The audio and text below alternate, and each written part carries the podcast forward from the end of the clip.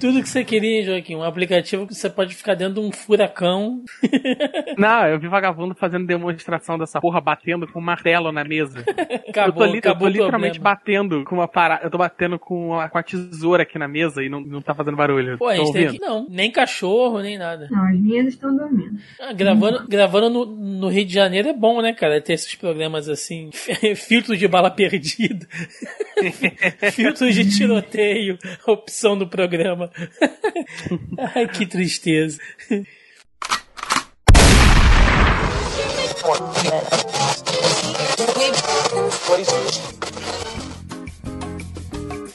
Você está ouvindo Zoneando, seu podcast de cultura pop, nerd e afins.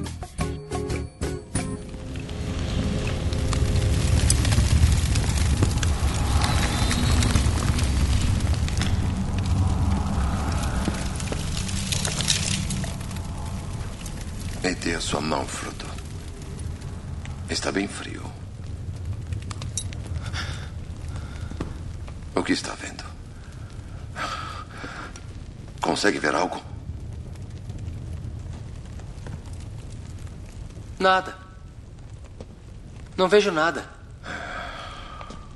Espere.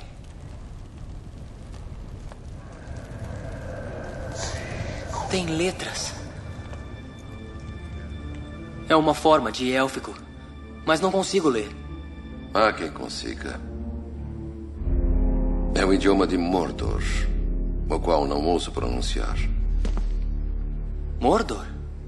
No idioma comum diz: um anel para todos governar, um anel para encontrá-los, um anel para todos trazer e na escuridão aprisioná-los.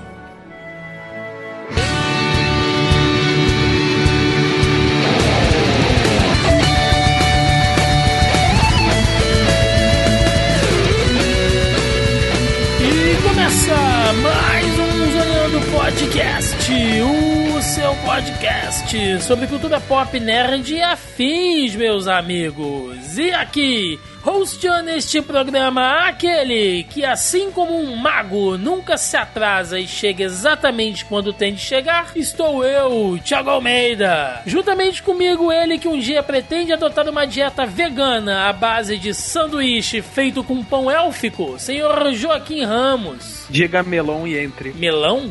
Melon. Eu sei, tô zoando. ah, tá. É, olha só, funcionaria no cuidado, entendeu? Você chega É. com melão, Melão. te deixa entrar na hora. Qualquer comida, de fato. Seja pro terceiro ou segundo café da manhã, né? Ah, mesmo que tenha passado horário, eles encaixam ali entre uma das 12 refeições deles. É verdade. E fechando a mesa de hoje, né? Falando em hobbits, ela que poderia muito bem ser um hobbit moderno, já que adora o conforto do seu lar e faz praticamente tudo de dentro do seu condado no Meia, Melissa Andrade. Cara, eu quero muito um relógio com essas 20 refeições que eles têm, porque eu, eu como realmente assim. Eu tenho café da manhã, o segundo café da manhã, aí tem o relevances, aí tem o almoço. Pra onde vai Aí tem o tudo isso? meio almoço. É pro cabelo. Não, a minha pessoa, a única resposta que eu tenho que dar é o cabelo. Melissa tá queimando caloria no ódio. Como sempre. Ainda mais nessa quarentena, que tem pra odiar o. Pois é, meus amigos, estamos aqui reunidos esta semana para uma pauta das mais pedidas por vocês, nobres e caros ouvintes, dando sequência aqui nos nossos programas sobre a obra de Tolkien. Hoje vamos falar da Sociedade do Anel, o primeiro livro e primeiro filme aí da, da grande saga, da grande trilogia do Senhor dos Anéis, né, a obra ainda mais célebre de Tolkien. Nós vamos falar aqui bastante sobre o livro e ainda mais sobre o filme nesta história épica que com certeza marcou toda uma geração. Portanto, sem mais delongas e vamos ao cast. Pronto.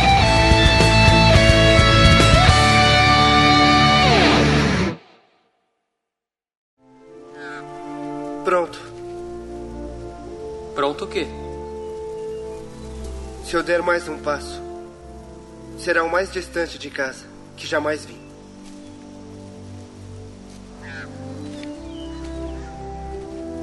Venha, Sam.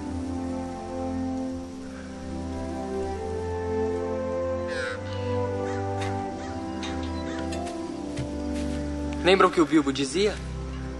É perigoso, Frodo. Frodo, sair porta fora. Você pisa na estrada e, se não controlar seus pés, não há como saber até onde você pode ser levado.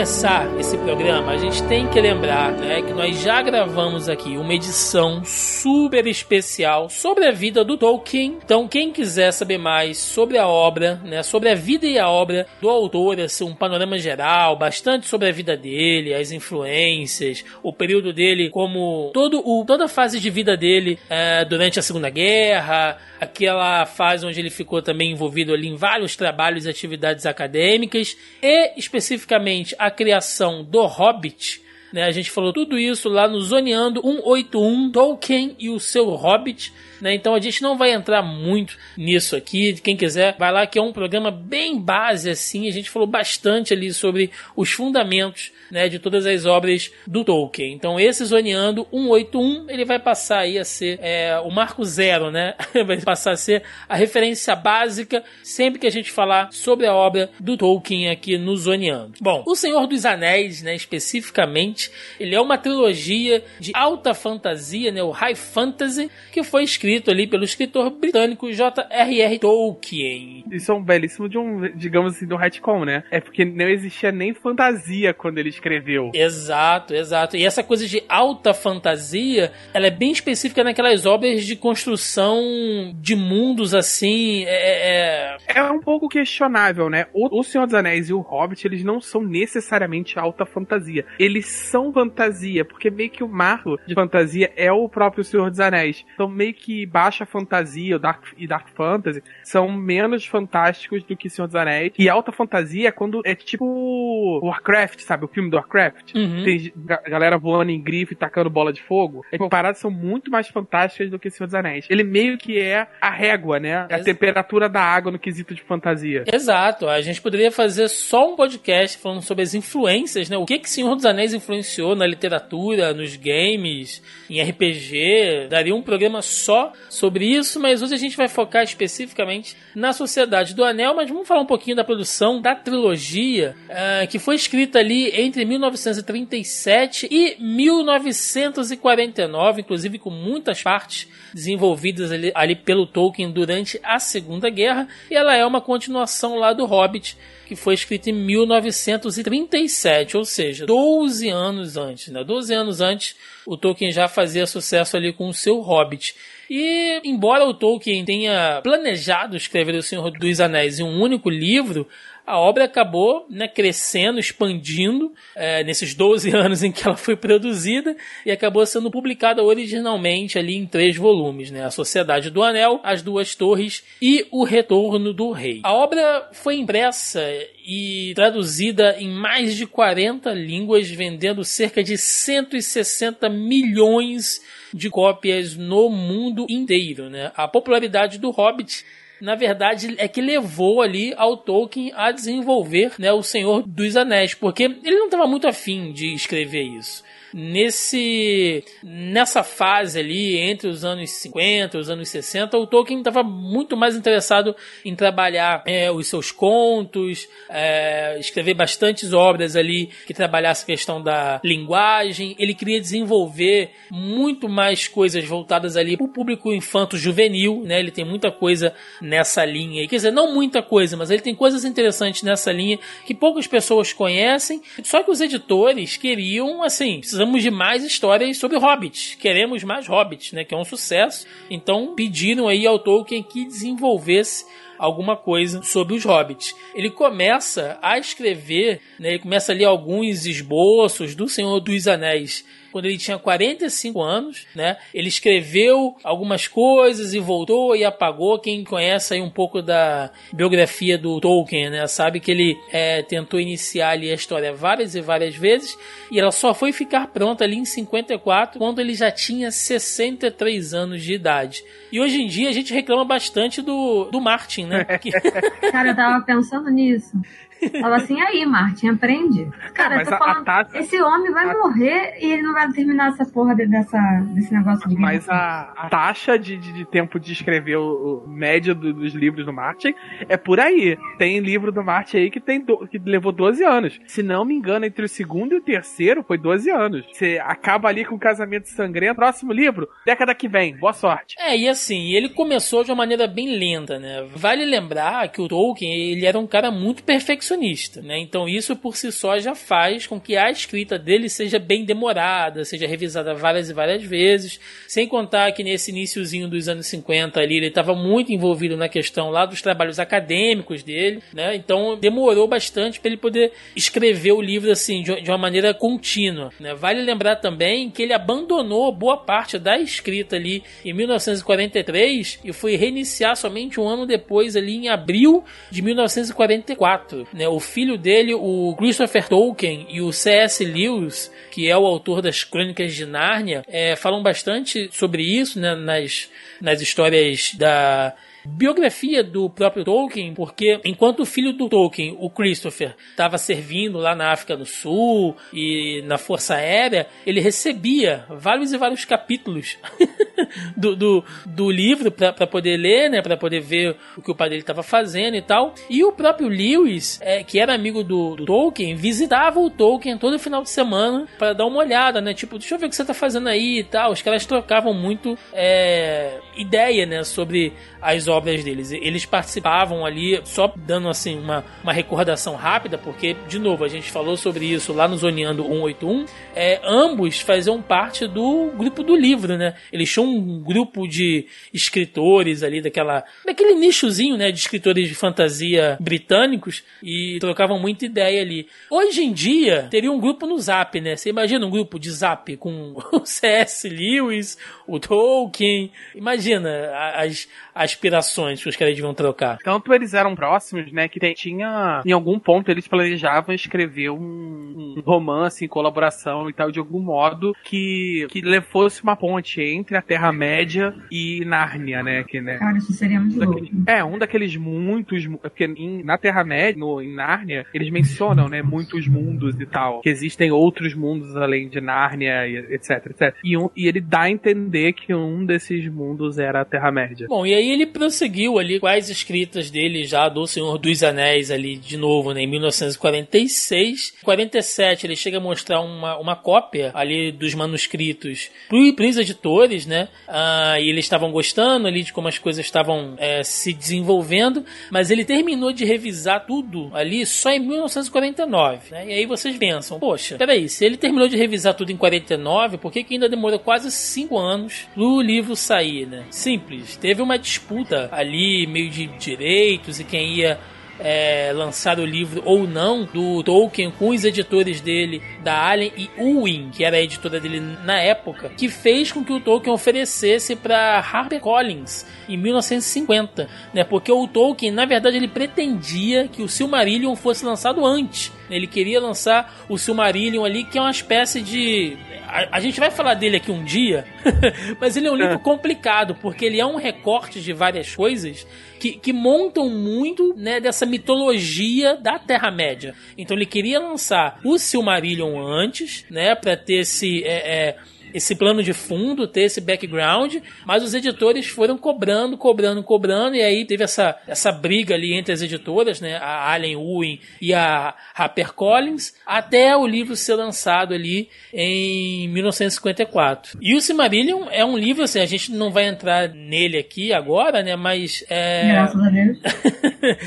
Se ele tivesse sido lançado antes, cronologicamente faz todo sentido, né? É, tecnicamente ele é um livro de introdução ao mundo de Senhor, de Senhor dos Anéis, né? É porque o Hobbit, ele é muito. Ele é, ele é bem infantil e etc, etc. E ele é muito focado ali naquela aventura. Ele não, ele não se perde muito naquele mundo, né? Ele não fala sobre os reinos, ele não entra muito. Ao contrário do filme, etc., ele não entra muito no conceito daquele mundo. Ele é sobre a aventura do, do Bilbo Bolseiro. É, ele não, tinha, ele, ele não tinha pretensão nenhuma, né, Joaquim? Ele tava focado em outras coisas. É, era uma história super simples, uma história super infantil. Já no, no, no Senhor dos Anéis, não. Ele já desenvolveu o mundo inteiro e tal e ele quer contar. E, e, a parada dele é que ele queria contar sobre aquele mundo enorme que ele criou antes de contar mais sobre os hobbits. Mas a, a carada queriam mais livros de hobbit. Eu quero mais hobbit. Que é, o sucesso eles acreditavam, né? Que era por causa dos hobbits. É porque normalmente quando acontece isso, pelo menos hoje em dia, né? É o contrário. A gente pode pegar é, Harry Potter, por exemplo. A gente tem os livros todos de Harry Potter, a gente tem nuances e noções do mundo bruxo. Mas todos os livros que tratam sobre isso saíram depois, né? São livros técnicos mais específicos, que fala sobre o castelo, que fala sobre a cidade, né? Enfim, são livros que saíram depois. Então, assim, eu entendo essa coisa de que não faria sentido, do ponto de vista dos, dos editores, né? Da, do publisher, né? Da, da editora para lançar Silmarillion antes. Porque, pensa só, que interesse que você teria em ler um livro se você descobrisse do mundo antes, entendeu? Você nem ia ficar curioso para saber. A graça, pelo menos quando você tá lendo o livro, é você fala, nossa, que interessante, gostaria de saber mais sobre isso. E você já não tem essa, você não tem essa informação de mão beijada. Ah, não, olha, tem aqui esse livro que explica o que que essa árvore torta desse jeito tem, por que ela é assim. Porque existem diferentes é, tribos de elfos, vamos colocar assim. Tem os elfos da floresta, tem os elfos não sei o quê. E aí, quando você tá lendo, que você descobre, você fala, nossa, não é só, sabe, não tem só, tipo, são os elfos, eles são todos iguais. Não, é uma raça, e aí dentro da raça a gente tem as suas divisõezinhas, cada um mora num pedacinho, cada um tem uma, uma conduta e tem um conjunto de regras, não sei o quê. Então eu acho muito mais interessante da maneira que foi lançado mesmo, do que lançar um negócio antes para explicar, sabe? Eu, pelo menos do meu ponto de vista de consumidora, não ia fazer o menor sentido isso. Você explicar um mundo, ia falar, nossa, mas que parada chata, por que, que eu quero saber disso? E aí a hora que saísse de fato o Senhor dos Anéis, a pessoa, não, não vou ler isso, já sei o que, que é. Por que, que eu vou saber essa história se eu já sei tudo sobre o mundo no qual se passa? E outra coisa, do ponto de vista editorial mercadológico, um argumento muito simples também. Não tem Hobbit. Eles, os editores queriam hobbits. Né? É, é, é, tipo um mercado de história em quadrinho que o cara tá lá pensando, tipo, ah, eu vou criar esse personagem aqui, ele vai fazer parte de uma super equipe e tal, não sei o que. E aí vai o editor, sei lá, da Marvel e fala, pô, legal, mas pô, bota ele Cadê aí pra participar com Homem-Aranha, né? Cadê o Homem-Aranha que não, não, não tá aparecendo na história dele? Olha só, tô na página 7 eu não vi o Homem-Aranha nenhuma vez. É, então assim. Ah, não, o Homem-Aranha não tá nessa aqui, cara. É, é igual você pegar histórias de quadrinhos da, da, da Era de Prata e meter um gorila na capa, né? Porque chamava, chamava atenção. Cadê o gorila? É, bota o gorila. Então, assim, tinha, tinha essa coisa para poder vender. Bom, feito esse pequeno apêndice aqui, essas pequenas curiosidades sobre a produção e o desenvolvimento né, da trilogia, da obra como um todo do Senhor dos Anéis, a gente vai focar aqui especificamente agora na Sociedade do Anel, que originalmente foi lançada ali no Reino Unido em 24 de julho de 1954, ou seja, né, 17 anos é, depois do Hobbit. Eu acho que lá no início do podcast eu falei 12 anos, gente, desculpem. eu errei, tô refazendo as contas aqui. São 17 anos depois, né, porque o Hobbit é, foi lançado ali em 21 de setembro de 1937. E a Sociedade do Anel, ele é um livro dividido em dois, né? Tem ali o que eles chamam de livro 1, um, apesar de ser um livro só, né? O tomo 1 um ali, ele conta a história desde o condado até a chegada do, do, dos personagens em Valfenda. E já o segundo tomo, ele conta ali até a criação da Sociedade do Anel e ela se desfazendo nas cataratas de Hauros. A primeira edição em português, né? Publicada aqui no Brasil, já pela extinta editora Arte Nova do Rio de Janeiro, é, era constituída por seis volumes, olha só, tendo sido cada um dos três livros né, da série dividido em dois tomos. Como eu disse aqui, né, hoje os livros são lançados em uma trilogia, como foi desenvolvido originalmente, né, com dois tomos dentro de cada livro. Né, mas antes, quando eles foram lançados aqui pela Arte Nova, eles lançaram em seis, cara, seis livros ali para poder dividir. Em Portugal, até hoje, é assim, né? Ela é, ela é em seis livros. Sim, sim, exatamente. Tanto é que a, que a segunda edição, é, que ela já foi ali reeditada nos anos 80 pela editora Europa América, com três volumes inseparados. Né? Então, a gente teve aqui uma, uma terceira edição em língua portuguesa que foi publicada pela editora Martin Fontes em 1991 e publicada em 1994, onde eles finalmente acertaram aí essa questão lá dos dos livros, né, lá dos tomos, é, que provavelmente é a que eu tenho, que é a que eu tenho em mãos aqui, é a que a Mel deve ter também. Não, minha versão é americana. Ah, sua versão é americana? A minha é da é. Martin Fontes. Não, Foi... eu comprei, a minha é da HarperCollins, uma versão americana. Ah, então, que já é... Minha, eu não lembro qual é. A minha é de 2008. A minha é de 2009 aqui, que eu comprei um box novinho. Mas a primeira edição é de 2004, essa daqui é a, a segunda edição. Mas tem uma curiosidade é. desse negócio dos livros serem divididos, quando o Jurassic Park saiu, e até A Espera de um Milagre, era dividido em, em conto, como se fosse conto. Eram coisa de tipo 80 a 90 páginas. Porque na época, a maioria das editoras brasileiras existentes acreditavam que. Acreditavam não, isso é um fato de mercado. É, na, o consumidor não lia nada com mais de 150 páginas, né? Tanto que o que fazia muito sucesso na época eram esses livrinhos de, de banca, que a gente vê até hoje, né? Que eles são pequenininhos e tem, sei lá, 150 páginas no máximo. Eles realmente não são muito, muito extensos. E por isso que eles, quando eles pegavam essas histórias grandes, eles achavam que não, não haveria interesse mercadológico, não teria consumidor que quisesse comprar um livro, porque na época, não que hoje em dia não seja caro, a gente tem mais acesso a livros hoje em dia por conta do, do mundo digital, mas na época livro era muito caro. Então era uma maneira deles baratearem os custos também e conseguirem vender os livros cortados, digamos assim, né? Se você parte aí essa, essa edição maior em dois ou três livros e você consegue vender isso mais fácil porque você consegue baratear o custo de produção. E aí ele chega de uma, de uma forma mais acessível para o consumidor da época. Por isso que tinha essa... Se ele encalhar também, o, a, o impacto é menor, né? Você Sim, perde... com certeza, é. E aí é por isso que tinha, até, até pouco antes dos anos 2000, se eu não me engano, que eu tenho, que eu tenho memória por frequentar locadora de livros e viver nesse meio, assim, é, literário, né? A, a, as recordações que eu tenho, isso era uma prática muito comum, de você pegar os livros grandes e passar a dividir, assim. Essa coisa de livro grande grande, principalmente na literatura infanto-juvenil, que é mais ou menos onde se encaixa o livro de fantasia, começou com Harry Potter. E se vocês lembram bem, a primeira edição, que é a, a Pedra Filosofal, ela é pequena. Era o menor dos livros, se eu não me engano. Sim, é Porque fininho. tinha, é, porque tinha esse lance de preocupação com o impacto editorial, entendeu? Você não pode lançar, e esse não pode entre aspas, né? Não é essa coisa de não poder. Poder pode, mas há risco. Então não era jogo você lançar uma edição muito grande, com mais de 300 páginas, uma criança, né? Porque é uma faixa etária de. É, que não é os jovens adultos que a gente chama, que é a edição de 17, que é a faixa de, de 17 até 25 anos, se eu não me engano. É, infanto juvenil é até 16 anos. Então é de 8 a 16 anos. Não, é isso, de 8 a 16 anos, essa faixa etária. Acho que é de 16 a 21 Young Adult, né? Porque ele é pensado numa parada americana. É, mas já, já, já ampliou agora. É, de, é, que iria meio que tirar a carteira de motorista e ter, ter idade pra beber. Isso, exatamente. Mas já deu uma ampliada, entendeu? Então, assim, o infanto juvenil ele entra junto com o Young Adult, entendeu? Agora, eles,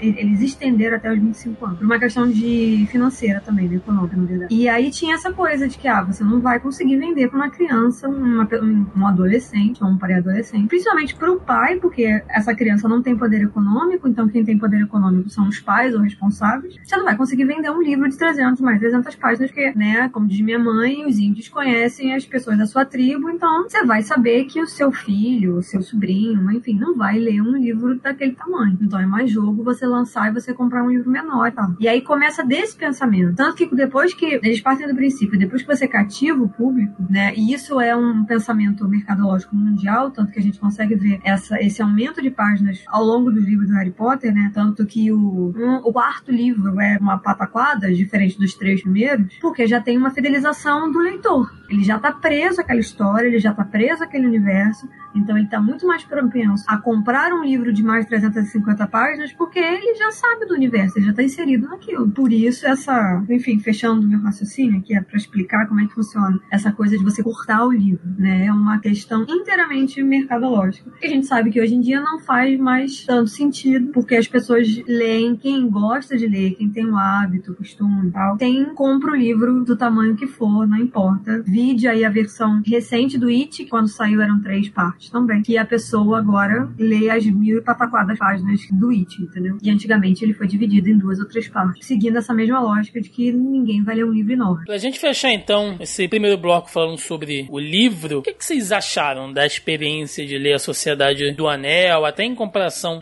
com o próprio Hobbit, assim, com a própria escrita do Tolkien? Vocês sentiram alguma diferença? Como Cara, livro, li- como é que é a experiência? Eu li o Hobbit, eu trabalhava na, na época na Livraria Cultura, e aí isso foi em 2012, e 2012 para 2013, e aí eu comprei o livro do Hobbit, que tinha chegado, a capa do filme, né, aquela pataquada toda, que você sabe. O livro é pequeno, pocketbook, pocketbook, então, aí eu li, eu li uma semana, três dias, indo pro trabalho, tipo, de manhã, e aí voltando eu lia no caminho, entendeu? Eu leio rápido, tá? Eu só quero deixar esse parâmetro estipulado aqui. Como eu comecei a ler desde muito novinha, eu acabei adquirindo uma leitura dinâmica rápida, eu leio bem rápido. Então, assim, não queiram fazer nenhuma comparação e tal, estou falando da minha pessoa. Então, eu li muito rápido. Em compensação, eu levei nove anos pra terminar a Sociedade do Anel. E eu não tô de sacanagem, não. Eu descobri hoje, eu sabia que eu tinha levado muito tempo, só que eu não sabia que tinha sido nove anos. Eu comecei a ler o livro em 22 de fevereiro de 2011, e aí eu parei na página 155, eu lembro exatamente onde que eu parei, eles estavam perdidos na floresta, um pouco antes deles chegarem... Como sempre, os personagens estão perdidos na floresta na obra Né? do Tolkien. Eu larguei eles perdidos na floresta um pouquinho antes deles chegarem em Rivendell. Como eu li em inglês, eu não vou lembrar os nomes em português. Se Não car- vou. Costume também, né, Melissa? É, mas cartografia, se- cartografia fosse mais difundido na Terra-média, os livros seriam bem mais curtos, por sinal. Porra, né? Ele, é engraçado que os filhos da puta tem os mapas, né? Eles só não sabem ler o mapa. Interpretar as planícies e enfim. E aí eu, eu lembro nitidamente que eles se perdem na floresta pouco antes deles chegarem a, a Rivendell, se não me engano. É, não vou lembrar agora. Eu lembro que a página 155, disso eu tenho certeza. Valfenda, né? É, enfim, é isso. Obrigado. O Joaquim vai traduzir porque eu não vou lembrar, não. E, é, gente, é igual Game of Thrones, desculpa. Aí, e aí eu parei ali, e aí depois eu voltei em 2016, li, larguei de novo, faltando três, quatro ou cinco capítulos, não lembro por que, que eu parei de ler, e aí terminei antes de ontem. Então, assim, eu levei nove anos pra ler o livro. Nove anos. Então, assim, em comparação da leitura de um pro outro, de três dias pra nove anos, eu não tenho que falar muita coisa, né? E eu ainda quero saber por que, que eu preciso. de- eu- na boa, eu quero entender. Eu tô lendo ainda. Eu peguei as duas torres pra ler. Comecei ontem. Eu combinei com uma amiga que a gente ia ler juntas, então eu tô lendo. E ouvindo audiolivro também, que eu acho. Nunca, nunca tive essa experiência na minha vida, então, uma experiência nova no meio da quarentena, né? Porque não? E, cara, uma coisa que eu quero entender, e toda vez que eu vou me perguntar é por que, que eu preciso necessariamente caminhar todos os dias e todos os acampamentos e todas as refeições, sabe? Por que, que não tem um pedaço escrito? Então, eles ficaram mais dois dias na floresta. Então eles comeram, ponto. Porra, então eles comeram. Não, eu preciso saber que alguém pegou a panela, que outro alguém catou as pedras, que outro alguém. Gente! E as músicas?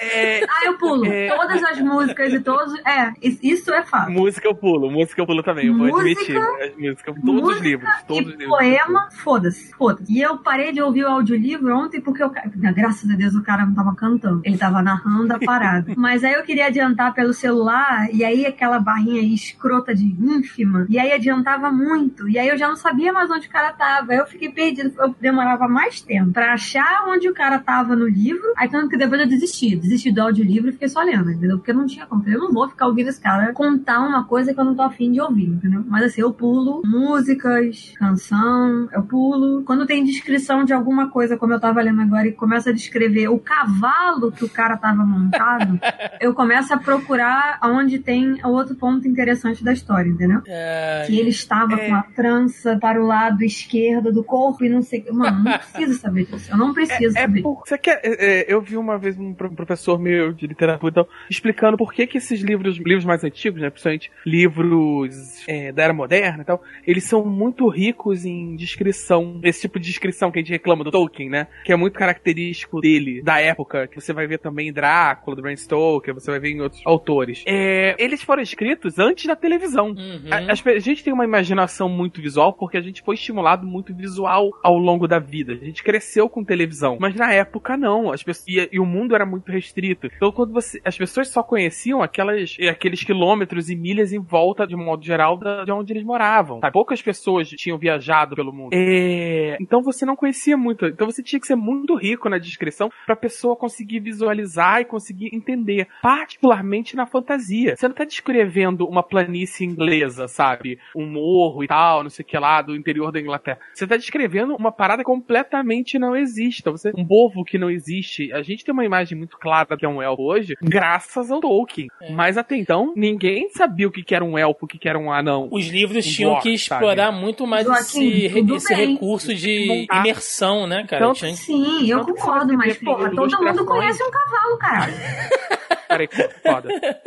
Eu não ouvi. Não, eu tô falando que eu concordo. Raças novas, os elfos, os orcs, eu super concordo com você, entendeu? Com essa explicação do cara, ele tem que explicar, e ok. É, porque a gente não sabe hoje em dia, por causa do recurso da- do audiovisual, como você falou e tal. Mas um cavalo, caralho, todo mundo conhece um cavalo. Hoje em dia é Porra. capaz da galera não saber o que é um cavalo, mas na época todo mundo sabia. Cara, uma- eu ouvi um cara falando outro dia que ele descobriu, um conhecido aqui, que ele descobriu que um pintinho, quando crescer, virava uma galinha, cara. Que ele não sabia, ele pensou que, que a galinha fosse tipo assim, uma mini galinha, entendeu? Como ela- Ela já nascia, né, com, Aham. com o papinho, Pois é, e tal. pois é. As pessoas nunca tiveram Cara, contato o com... dia que ele descobrir que o ovo sai do cu da galinha, ele vira vegetariano. Olha aí, olha aí. Olha, eu vou dizer que a Sociedade do Anel, eu li, eu li o livro tem bastante tempo, assim. É, bem mais de 5, 6 anos aí. Foi a última vez que eu, que eu peguei pra dar uma, uma olhada. Ah, cara, eu lembro que ele tem essa coisa da super descrição que a Mel citou, mas ele ainda tem uma fluidez de narrativa muito melhor que o Hobbit. né? Talvez porque ele já é pensado para um público não tão infantil, né? Então ele explora bem mais os diálogos, funciona melhor. é, ele trabalha bem melhor aquela variedade de personagens que tem ali, porque no Hobbit você sabia qual, assim, qual anão era cada um pela cor lá do gorrinho deles, né? E é isso aí, cara. E você tinha que decorar o nome e depois, beleza, né? Aqui não, aqui você tem uma descrição melhor da personalidade de cada um, das habilidades de cada um. Então, ele tem isso sim da super descrição. Tem as músicas que eu acho que todo mundo pula as músicas, gente. As músicas e as canções. E ele inovava, entre aspas, né? Pela questão dele ser ilustrado com as runas, né, cara? E as escritas ali élficas dos anões e tal. Isso dava uma dava uma encorpada, né, naquela Eu não naquela sei viagem. se a, a versão original. Porque a versão que eu peguei já era a versão de quando saiu o filme.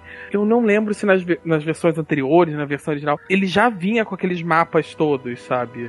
Os Qualquer mapas eu não sei, eu- mas as runas elas já eram escritas pelo, pelo Tolkien. né? Eu E- acho que sim. é, porque o Tolkien adorava essa coisa, né, de linguagem e tal. Então, a gente citou isso lá no, na edição 181 e ele desenvolveu todo esse idioma e tal. Então, realmente foi Não, eu acho que sim, porque eu lembro de um filme, que é um The Lovely Bones, como é que é um Olhar no Paraíso? Que ele se passa em 1970 e alguma coisa, e aí tem um lance que a garota tá passando numa, numa livraria, e tem um anúncio, um cartaz anunciando. E ela entra pra, fo- pra folhear o livro, né? Ela tá, entra na, na livraria, ela dá uma olhada. E aí ela tem um lance, né? Tem os mapas lá, porque aquela edição é a edição da década de 70. Então, assim, já tinha os mapas. Não sei se tinha todo. Mas como o Tolkien é tão minucioso com as coisas, entendeu? Eu não duvido não, que já tenha todos os. Cara, eu, eu pergunto, vocês olham os mapas quando vocês estão lendo? Os mapas, sim, ah, a gente vai Quando não eu- sei pra onde. Ah, mano, eu ignoro. Quando eu li, vou ficar quando eu virando li na época, eu ficava indo e voltando toda hora. Uhum. Fazia questão de tentar traçar a rota no mapa que eles estavam fazendo. Jogador de. RPG é maluco num mapa, né, Joaquim? A gente tá. É, ah, é, eu já era jogador de RPG quando eu li.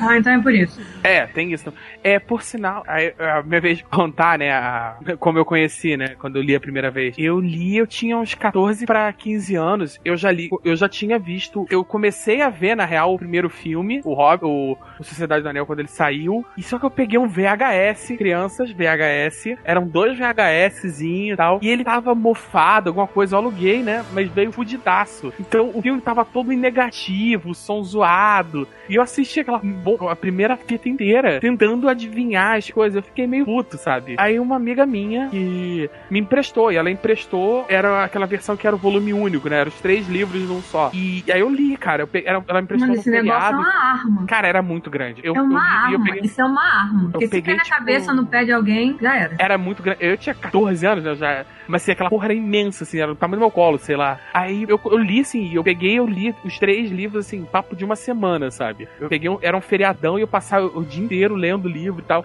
Aí depois eu consegui pegar o filme, ver e tal, mas aí eu já tinha lido os livros. Muitos anos depois eu entendi por que que essa amiga minha fazia muita questão de me emprestar todos os livros dela e queria que eu lesse todos os livros que ela gostava e tal. Mas isso é uma história para outro dia.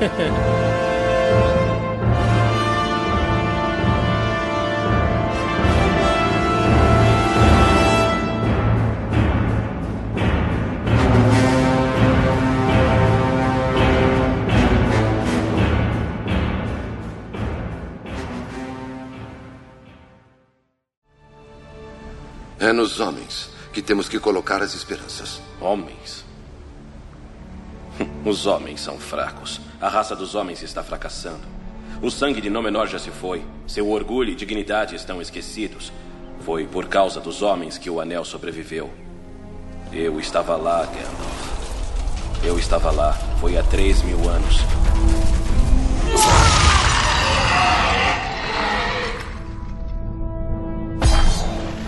Quando Isildur pegou o anel, eu estava lá quando a força dos homens falhou. Isildur, depressa! Siga-me! Guiei Isildur até o centro da Montanha da Perdição, onde o anel foi forjado. O único lugar em que podia ser destruído. Jogue-o no fogo!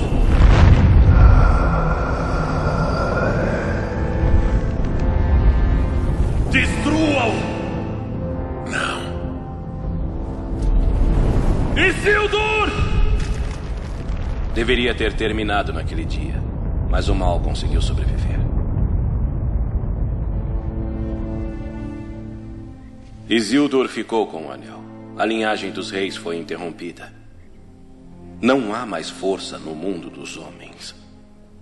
Estão dispersos, divididos, sem líderes. Existe um homem que pode uni-los e que pode reclamar o trono de Gondor. Há muito tempo ele se afastou daquele caminho. Optou pelo exílio.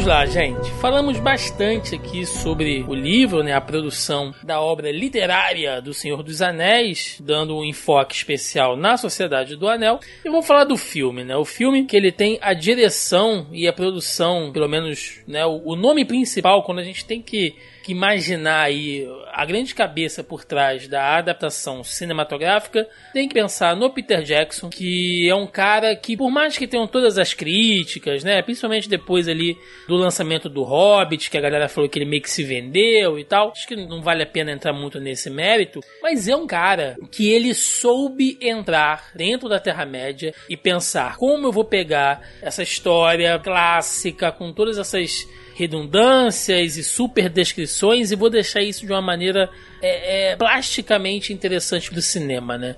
E com todo o esmero, então assim, cara, Peter Jackson é, digam o que quiser dele, ele é um cara que ama e entende a Terra-média como ninguém, assim. Então acho que eu dou, dou todos os, os méritos aí para ele. E o filme ele foi rodado ali basicamente, né, grande parte das locações na Nova Zelândia, é, no, nos Estados Unidos, enfim. Originalmente ele tem 178 minutos, o que na época, apesar disso não ser, um, um, não ser uma coisa é, meio que exclusiva dele, né, mas pro começo dos anos 2000 ali, você ter um blockbuster dessa duração chamou muita atenção, inclusive muita gente foi pro cinema até sem saber que haveriam outros filmes. É, ele foi lançado ali no finalzinho de 2001 no cinema norte-americano e no Brasil ele chegou aqui em 1 de janeiro de 2002 com um orçamento aí de 90 milhões e arrecadando uma receita de mais de 887 milhões. Então ele bem mais que se vendeu arrebatou aí diversos Oscars, é, Globos de Ouro, BAFTAs, né? Foi, um, foi realmente um, um, um, fenômeno o Senhor dos Anéis. E ele veio numa Levou época. Quase um ano pra se gravar, né? Sim, ele veio numa época muito fantástica, assim. Fantástica que eu digo do cinema fantástico, né? Começo dos anos 2000 foi um, um, um boom de muitas franquias, né, gente? Harry Potter, Senhor dos Anéis, Matrix. Você tem diversos títulos fortes ali da cultura pop dos anos 2000 é, nascendo nessa época. Eu acho que esse é um daqueles casos históricos, né? Em que você, em que a tecnologia encontra um momento cultural. Você tinha um momento cultural propício, né? A uma questão mais fantástica, mais épica e tal. Você tem aquela a geração que cresceu lendo Harry Potter, que já tem, que já, é, já tem os videogames e tal, já, já quer uma coisa. E você encontra nisso a tecnologia para poder fazer uma obra sobre isso acontecer Você, é, porque bem ou mal você tem aquele VHS clássico, né, do, do, do Hobbit antigão, que era uma viagem de ácido louca que acabou virando um puta marco na comunidade hippie, né? Então, assim, é um caso da tecnologia encontrando a cultura. Exato. E pra gente falar sobre a Sociedade do Anel, o filme em si, vale aqui alguns avisos, né, alguns disclaimers. a gente vai usar como base a versão estendida, né, não aquela versão lá do, lá do cinema, que por mais que não tenha, tipo, ah, mas eu vi a versão de cinema, eu vi a versão da Netflix, que se eu não me engano não é estendida, né? É a versão básica, mas assim, não vai ter nada que seja assim exatamente essencial mas, gente, a versão estendida enriquece de uma maneira. A gente estava conversando aqui em off, antes de começar o programa. Ela enriquece a questão dos, dos diálogos, de você entender melhor algumas motivações dos, dos personagens ali. Que, assim, faz uma diferença. E é quase o que? Uma meia hora, né, gente? De conteúdo a mais, assim. É muita coisa. é muita Tirando os 28 minutos de crédito, é. Exatamente. Bom, a nossa dinâmica vai funcionar o seguinte: é, eu vou trazendo aqui, né, a linha temporal, a timeline do filme, e a gente vai comentando em cima aqui as nossas observações. E entre uma parte e outra, eu vou jogando aí algumas inserções para vocês se lembrarem também, algumas curiosidades aí bacanas. Posso contar a história? Claro. De quando eu assisti a primeira vez? Sim. Eu lembro, cara, eu lembro isso até hoje. O memory card do meu PS2 deu pau. Perdi todos os meus saves. Eu fiquei muito chateado. Fiquei muito chateado. Porque eu não sou uma gamer poderosa. Então, assim, eu demorei muito pra chegar onde eu estava no E aí, a minha mãe, na sua infinita sabedoria, vamos pro shopping fazer alguma coisa. E compramos um Blu-ray. Um Blu-ray não, um aparelho de DVD, que a gente não tinha em casa ainda. Compramos um da Gradiente, era um troço absurdo de grande, assim. Era, sei lá, maior do que o notebook, de grosso. E aí eu fui na Blockbuster e comprei. O primeiro DVD que eu comprei foi o DVD. Mentira, eu tinha o VHS, depois eu comprei o DVD do Senhor dos Anéis. Aí eu fui assistir. Falei, caralho, não tinha ninguém. Meu pai tinha via viajar, porque ficava na sala o aparelho de DVD, só tinha um, né? E aí eu não tinha como assistir, tipo, num, numa coisa mais intimista. E aí eu falei, putz, finalmente não tem ninguém aqui, eu vou conseguir assistir o filme e tal. E aí chega as vizinhas em casa. As vizinhas vêm visitar minha mãe, aí traz cerveja, traz não sei o quê. Aquele falatório todo na cozinha. Cara, eu lembro que eu dei um ataque. Falei, eu quero ver o filme, não sei o que, não sei o que lá. Eu tinha preparado todo o, o cenário, né? Eu tinha cortina. Eu abri o sofá-cama da sala. Eu fiz todo né, um conforto ali pra assistir o filme. E aí chega as vizinhas pra fofocar com cerveja, linguiça, petisquinho. Sei lá que é, e falando alto e rindo. Cara, eu lembro que eu fechei a porta da cozinha, tipo, tranquei ela na cozinha, entendeu? Porque eu tava falando muito alto. E aí a minha mãe depois ficou, putaça, que absurdo, não sei o que, que absurdo, eu tô na minha casa, eu quero ver um negócio. O povo chega pra incomodar a minha paz e eu tô errada. E aí eu finalmente consegui assistir, e toda hora eu vinha, mas esse filme não acaba, mas esse filme não acaba. Então eu lembro, e eu lembro que amigos meus na época que foram assistir ficaram indignadíssimos porque não tem final, né? Final tem aberto, não tem uma conclusão da história, né? Ele só ele te encerra ali num pedaço e é isso. Até o próximo filme. Mas essa é a historinha, entendeu? Que eu lembro, tava lembrei disso antes de ontem. A primeira vez que eu assisti, que, que perrengue que foi. Consegui ali um tempinho pra comprar assistir esse filme. Mas foi graças a um memory card de um PS2 fudido. ok. Então vamos lá. Entrando diretamente na história do filme aqui. Gente, olha, eu sempre digo isso. Aliás, hoje eu tava revendo o filme enquanto trabalhava é, e fui comentando ele lá no Twitter, né? Cara, é, é impressionante como esse prólogo da Sociedade do, do Anel é uma das melhores introduções de filme do cinema até hoje. Porque eles pegam ali uns. Ela deve ter uns 10 minutos, sem sacanagem. E eles vão contando, né, a coisa lá da guerra, da, da grande guerra, né, da união das raças dos homens, dos elfos contra as forças de Sauron, e aquela toda aquela questão lá de Isildur, né, e como ele não destruiu o anel, e ele perdeu o anel depois, e dá um resuminho ali do que acontece do período lá dos 500 anos onde o Gollum fica com ele até o Bilbo chegar, né, e, e fazer aquela aquele jogo com ele, aquela disputa lá das charadas, levar o, o anel embora, o anel chega lá no condado e a história começa. Né? Tudo isso numa narrativa e as cenas de combate e tal. Eu lembro que eu já vi isso no cinema, tipo, meu Deus do céu, tem alguém narrando uma aventura de RPG foda pra mim aqui. é muito bacana, cara. Esse prólogo é sensacional. Eu acho, para quem é mais novo e tal, é, deve ser um pouco esquisito, né, pensar. Mas não tinha nada como esse filme foi na época dele, sabe? Ele era uma parada muito diferente. E, e, é um, e ele já começa no, numa, numa nota alta absurda, né? Ele já é uma parada muito fora do controle. Você nunca tinha visto uma guerra daquela proporção e o Sauron, né? Com armadura completa e tal, e lutando, e elfos, e cara, é uma parada muito bizarra, absurda, sabe? Sem precedente. E é, e é bem feito, né, Joaquim? Todo mundo com as armaduras, uhum. os figurinos. O prólogo é um, é um curta. Fodão no começo do filme ali, é impressionante. E Não, ele, ele hoje... conta muita coisa em pouco tempo, né? É, tem, tem isso também, né? Ele tem tem, faz um name dropping fortíssimo, né? Ah, ele já te mostra quem é o vilão, ou o vilão, quem é o Senhor do Anel, na verdade, né? No, no primeiro, sei lá, cinco minutos de filme. Não, é, ele já, ele já te explica que os anéis são coisas especiais, né? Ele fala ali da, da, da questão que cada um dos povos recebeu o seu, o seu anel, né? Os homens, os anões, os elfos e tal. Então ele já dá uma coisa tipo, olha, o anel é um artefato, né, de grande poder. E esse é um anel, né? É o anel ali, né? Que venha pra, ele, pra todos dominar, né? Ele já começa Ele começa, né? Ele faz a canção do anel, né? A, a balada do anel, né? Digamos assim. Ele, um, nove anéis para os nove reis dos homens, não sei o quê. Sim. Aí vai, e termina aquela frase, né? Um anel para, para todos governar, um anel para trazê-los na escuridão aprisioná-los. Por sinal, já, já é uma parada muito foda, sabe? E, e você começar com esse, com esse, esse high note é muito bom. Tudo começou com a forjadura dos grandes anéis. Três foram dados aos elfos, imortais e os mais sábios e justos de todos os seres. Sete aos senhores dos anões, grandes mineradores e artesãos dos saguões das montanhas. E nove, nove anéis foram dados à raça dos homens, que acima de tudo desejavam o poder.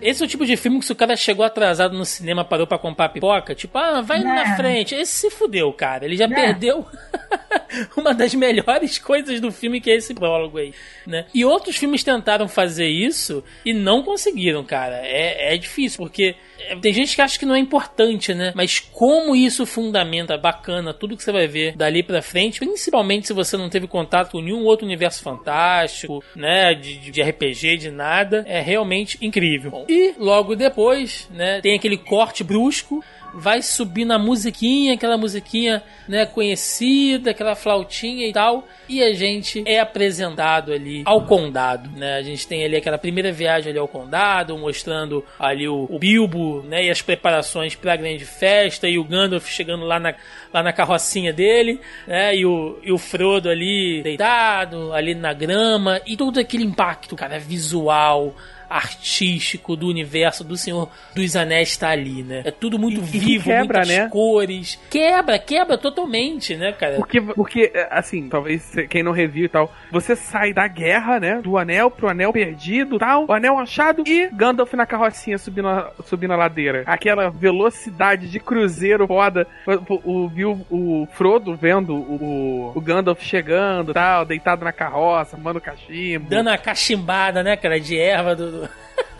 erva dos hobbits ali, tranquilaço. Aquele velho mago comunista, com aquela barba, fumando cachimbo. Eu acho, eu acho muito foda, porque, assim, quando a gente assistiu agora, né? é, quer dizer, quando a gente assistiu na época, a gente não tinha noção disso. Mas hoje, já tendo assistido o Hobbit, tem uma parte que o Frodo tá conversando com o Gandalf, né? E eles estão trocando ideia ali e tal, conversando, né? Jogando conversa fora. E o Gandalf, pô, como é que tá meu, meu amigo, né? E tal. Aí o Frodo, ah, ele tá bem. Ele anda meio esquisito esses dias e tal, mas no geral ele tá bem, ele tá preparando ali as coisas e tal. Você que já não vem aqui há algum tempo, né? Inclusive, ó, você foi considerado é, é, oficialmente um perturbador da paz. Isso. Não, mas é bom, é bom falar também que nesse pedaço extra, a gente tem, na versão estendida, a gente tem uma explicação muito maior do que é os hobbits enquanto povo Sim. e raça, entendeu? O que é um Os hobbit, hábitos, exatamente. né? Exatamente, o que é o hobbit, tipo, os hábitos, os costumes, do que, que eles gostam, como que eles vivem ali naquela sociedade ali no condado, né? Como é que funciona isso, as crianças, aí assim, tem, tem todo uma, um trabalho muito maior de explicação, entendeu? Do que que é esse, esse povo, as casinhas e como que eles convivem entre eles. E fala duas vezes a mesma frase, que tipo assim, eles gostam muito de comida e paz, que eles são extremamente pacíficos, o que vai fazer uma puta diferença quando, né, os começar a acontecer as coisas ali. Por isso que eles veem o Bilbo como uma pessoa estranha, porque ele foi o único que se atreveu a sair ali do condado pra buscar uma aventura, porque eles nunca saem dali. né? Eu lembro, isso não tem no filme, mas eu lembro muito do livro, quando eles começam a descrever a questão dos hobbits, são o povo, o povo pequenino e tal. Aí ele fala que acho que o hobbit mais alto tem 102 centímetros. Que, é, pa- passando fulano de tal, o alto, que tinha 101 centímetros. o alto. Eu sei. É, aí, que, que aí ele fala assim: Ah, eu sei que pra você pode parecer estranho, mas pra um povo que em sua maioria tem menos de um metro, um centímetro faz toda a diferença. E eu existe- adoro essa frase. É, e assim, e, e a gente olha e acha ah, é um monte de, de anão, né? Primeiro que eles não são anões, né? é, é bem diferente, assim, tanto culturalmente, fisicamente, deles pros anões, e mesmo dentro da sociedade hobbit, você tem vários tipos, né? O próprio Bilbo fica falando, né? Ah, é, tem uma. Como é que é que ele fala? É, tem uma hora que o Gandalf fala com ele que o, que o Frodo tá meio que se ligando, né? Que o Bilbo tá escondendo alguma coisa. Porque o Bilbo vai fazer a festa e vai sair fora, vai sumir, vai abandonar o condado, né? Só que ele não conta isso pra ninguém. Aí o Gandalf fala pra ele, olha, eu acho que o Frodo tá desconfiando, né? Aí o, o Bilbo, claro, ele é um bolseiro. Acha que ele é o quê? Um justa correia? Tipo, tem briga, entendeu? Entre os hobbits ali, os pés peludos, os brandy books. É, é, é muito rico aquilo ali, cara. E é muito bom que no, no livro ele passa rapidinho, né? E as brigas bestas, tipo, fulano pegou uma cenoura da horta de ciclano e nunca e disse que ia devolver, mas acabou que não devolveu. Ele só foi devolver no outro inverno. Aí antes disso, fulano já tinha ido na venda e pegou uma dele e pegou uma coisa fiado e não pagou até que a cenoura fosse devolvida. Então começou-se uma briga que dura gerações. Eu cacete! Não, e a família querendo tomar a casa do Bilbo, né, cara? Tipo, ó, você vai embora, já tem gente querendo ficar com a sua casa. Ele, não, velho. não vou atender ninguém, tá ligado? É muito bom, cara, esse começo. E assim, a gente não conhece, né? Porque tudo, tudo muda, né? Vamos tentar pensar aqui de uma maneira um pouco mais anacrônica, assim. Você nunca viu o filme, você tá vendo ele pela primeira vez e você já sente a química entre o Gandalf e o Bilbo ali. É uma coisa muito fraterna, sabe? Aquela coisa do, do Gandalf dentro da casa do, do Bilbo, dentro da toca do Hobbit, né? E ele todo grande, esbarrando em tudo. E o, e o Bilbo, não, senta aí, eu vou pegar aqui uma torta. Ah, mas não tem torta, tem conserva. Ah, achei uma geleia aqui e tal. Sabe? Tem queijo, quer queijo? Qual queijo que você quer? É, cara, é, é- é muito, sabe? Você já sente que realmente tem uma amizade, uma, uma irmandade muito grande entre os dois. O, e o livro, o filme ele faz uma parada muito boa, né? Pro livro você, em teoria, já tem o, o Hobbit, né? Mesmo que você não tenha lido, mas tecnicamente já existe o Hobbit e tal, e ele já introduz que existem os anões, o reino dos anões e, e a montanha perdida e o cacete. Toda, toda essa questão. Já tem toda uma fauna, os elfos, os anões, a floresta. O livro, o filme, ele meio que sai do pressuposto que você não leu, que você não viu, que nada. Você precisa chegar lá e entender. E é muito bom como ele te introduz como que existe um mundo muito maior do que o condado e tal, em que esses personagens já se conhecem há muito tempo e eles já viveram uma aventura juntos e ele, não- ele não te diz. Então dá muita sensação assim, que, que é um, de fato um mundo vivo, sabe? Não é um mundo construído pro, pro protagonista andar nele. Não é um mundo sobre trilhos. Ele é um mundo vivo e tal, que aquelas pessoas por acaso estão nele. E essa é uma sensação muito boa. Quanto mais o mundo cresce e, e você sente parte daquele mundo, é muito bacana como o filme constrói isso. Sim. Ah, e tem várias coisas na própria festa, né? O fato de que o depois eles estouram justamente o fogo de artifício lá do dragão. Cara, isso é muito emblemático, entendeu? Pro que é o filme. E aí, mas você não perde a, a história por não saber disso que aconteceu depois. Você só fica curioso. O próprio Bilbo tá contando. Tem uma hora que mostra aquelas, aquelas crianças ali, hobbits, né? E ele tá contando sobre o, o encontro Não, dele com os os, trolls. os, os trolls, né? Que é um trecho do Hobbit. Então ele faz uma ligação direta. Aí depois tem, tem aquele discurso, né? Do Bilbo dizendo que eu não conheço metade de vocês como gostaria. E gosto de menos da metade de vocês a metade do que vocês merecem. Aí só o Gandalf dá uma risadinha, tipo, eu entendi, né? é, Ué, é porque bom. ele tá. Não, ele tá. Assim, parece uma piada, mas ele tá sendo mega grosso, né? Sim, ele tá E a sendo um não sabe estúpido. ainda. É. E a gente ainda não sabe ainda, mas é porque ele tá atacando o foda-se bonito, né? Ele tá metendo o pé forte. Sim, e aí ele usa o anel pra desaparecer e tal, e o Gandalf na hora se liga e vai atrás dele, tem todo aquele diálogo ali. E aí você vê como que o anel, e aí de novo a gente volta, né? Cara, é um- é um filme tão maravilhoso que dentro de uma narrativa, olha só, a gente começa com aquele prólogo intenso, né? Aí vem a calmaria da apresentação lá do condado, você vai entrando, você, vai- você, você esquece, você esqueceu que há 10 minutos atrás você viu uma guerra, sabe? Entre povos, assim, uma guerra épica. Ah, é muito orgânico a maneira que eles mudam o tom, né? Sim, e Porque de repente você tá vendo o Hobbit al- almoçar, entendeu? E você tá ligado naquilo ali, né? Você tá imerso dentro daquilo ali, e aí o filme vai e te joga de novo e fala assim: não, olha só, tem o anel aqui, olha. E olha o que ele faz. Olha como é que ele corrompe alguém. muda completamente o tom, assim. Muda a iluminação, muda o tom de voz dos atores, né? Tudo se transforma ali na, na- quando eles estão falando do anel, entendeu? Então, assim, é, é muito bem feito. Sim, Tem uma coisa que eu percebi de diferença, assim, né? Eu vou ficar aqui apontando as diferenças, porque eu acho que a grande maioria que está ouvindo esse podcast não assistiu a versão estendida. Então, uma coisa que eu reparei, fazendo um- em comparação com o livro, é que a versão de cinema tem um sentido de urgência que o livro não tem, né? Vide que o Frodo levou 30 anos para sair do condado, depois que o Bilbo vai embora e larga o anel lá, mas isso é um outro momento. E que esse sentido de urgência fica mais palpável na versão de cinema, mas na versão estendida é, é uma história de fantasia. É muito mais uma história de fantasia do que uma história de fantasia com uma certa urgência. Se é que deu pra entender meu raciocínio? Sim, sim. Sim, sim. Eu É acho que isso é uma mais- característica do filme como um todo, né? Ou do filme da versão de cinema, no caso. Que ele, o livro ele não te impõe. Ele é muito. Em muitos, em muitos níveis, ele é um. Ele tem um passeio por aquele mundo. Ele tá. é, quando ele tá indo pra Valfenda tal. Quando ele tá. Exceto ali no finalzinho, ele não tem um senso de urgência. É um passeio do. do tem toda a questão do destino do mundo e tal. Mas ainda é um passeio por aquele mundo fantástico. Não, sim, mas Aí, assim. o, o filme ele faz isso de uma maneira parece que é muito rápido, né? Porque no livro é, sei lá, anos e tal, e meses de, de caminhadas e tal. No Tô livro falando parece sério, ele leva 30 anos, eu lembro isso até hoje, ele leva 30 anos para sair do condado. Não tô de sacanagem, não. São 30 anos. Sim. Pra mim, a versão do cinema é um filme de aventura. Sim, sim. A versão estendida é um filme de fantasia, que também tem aventura.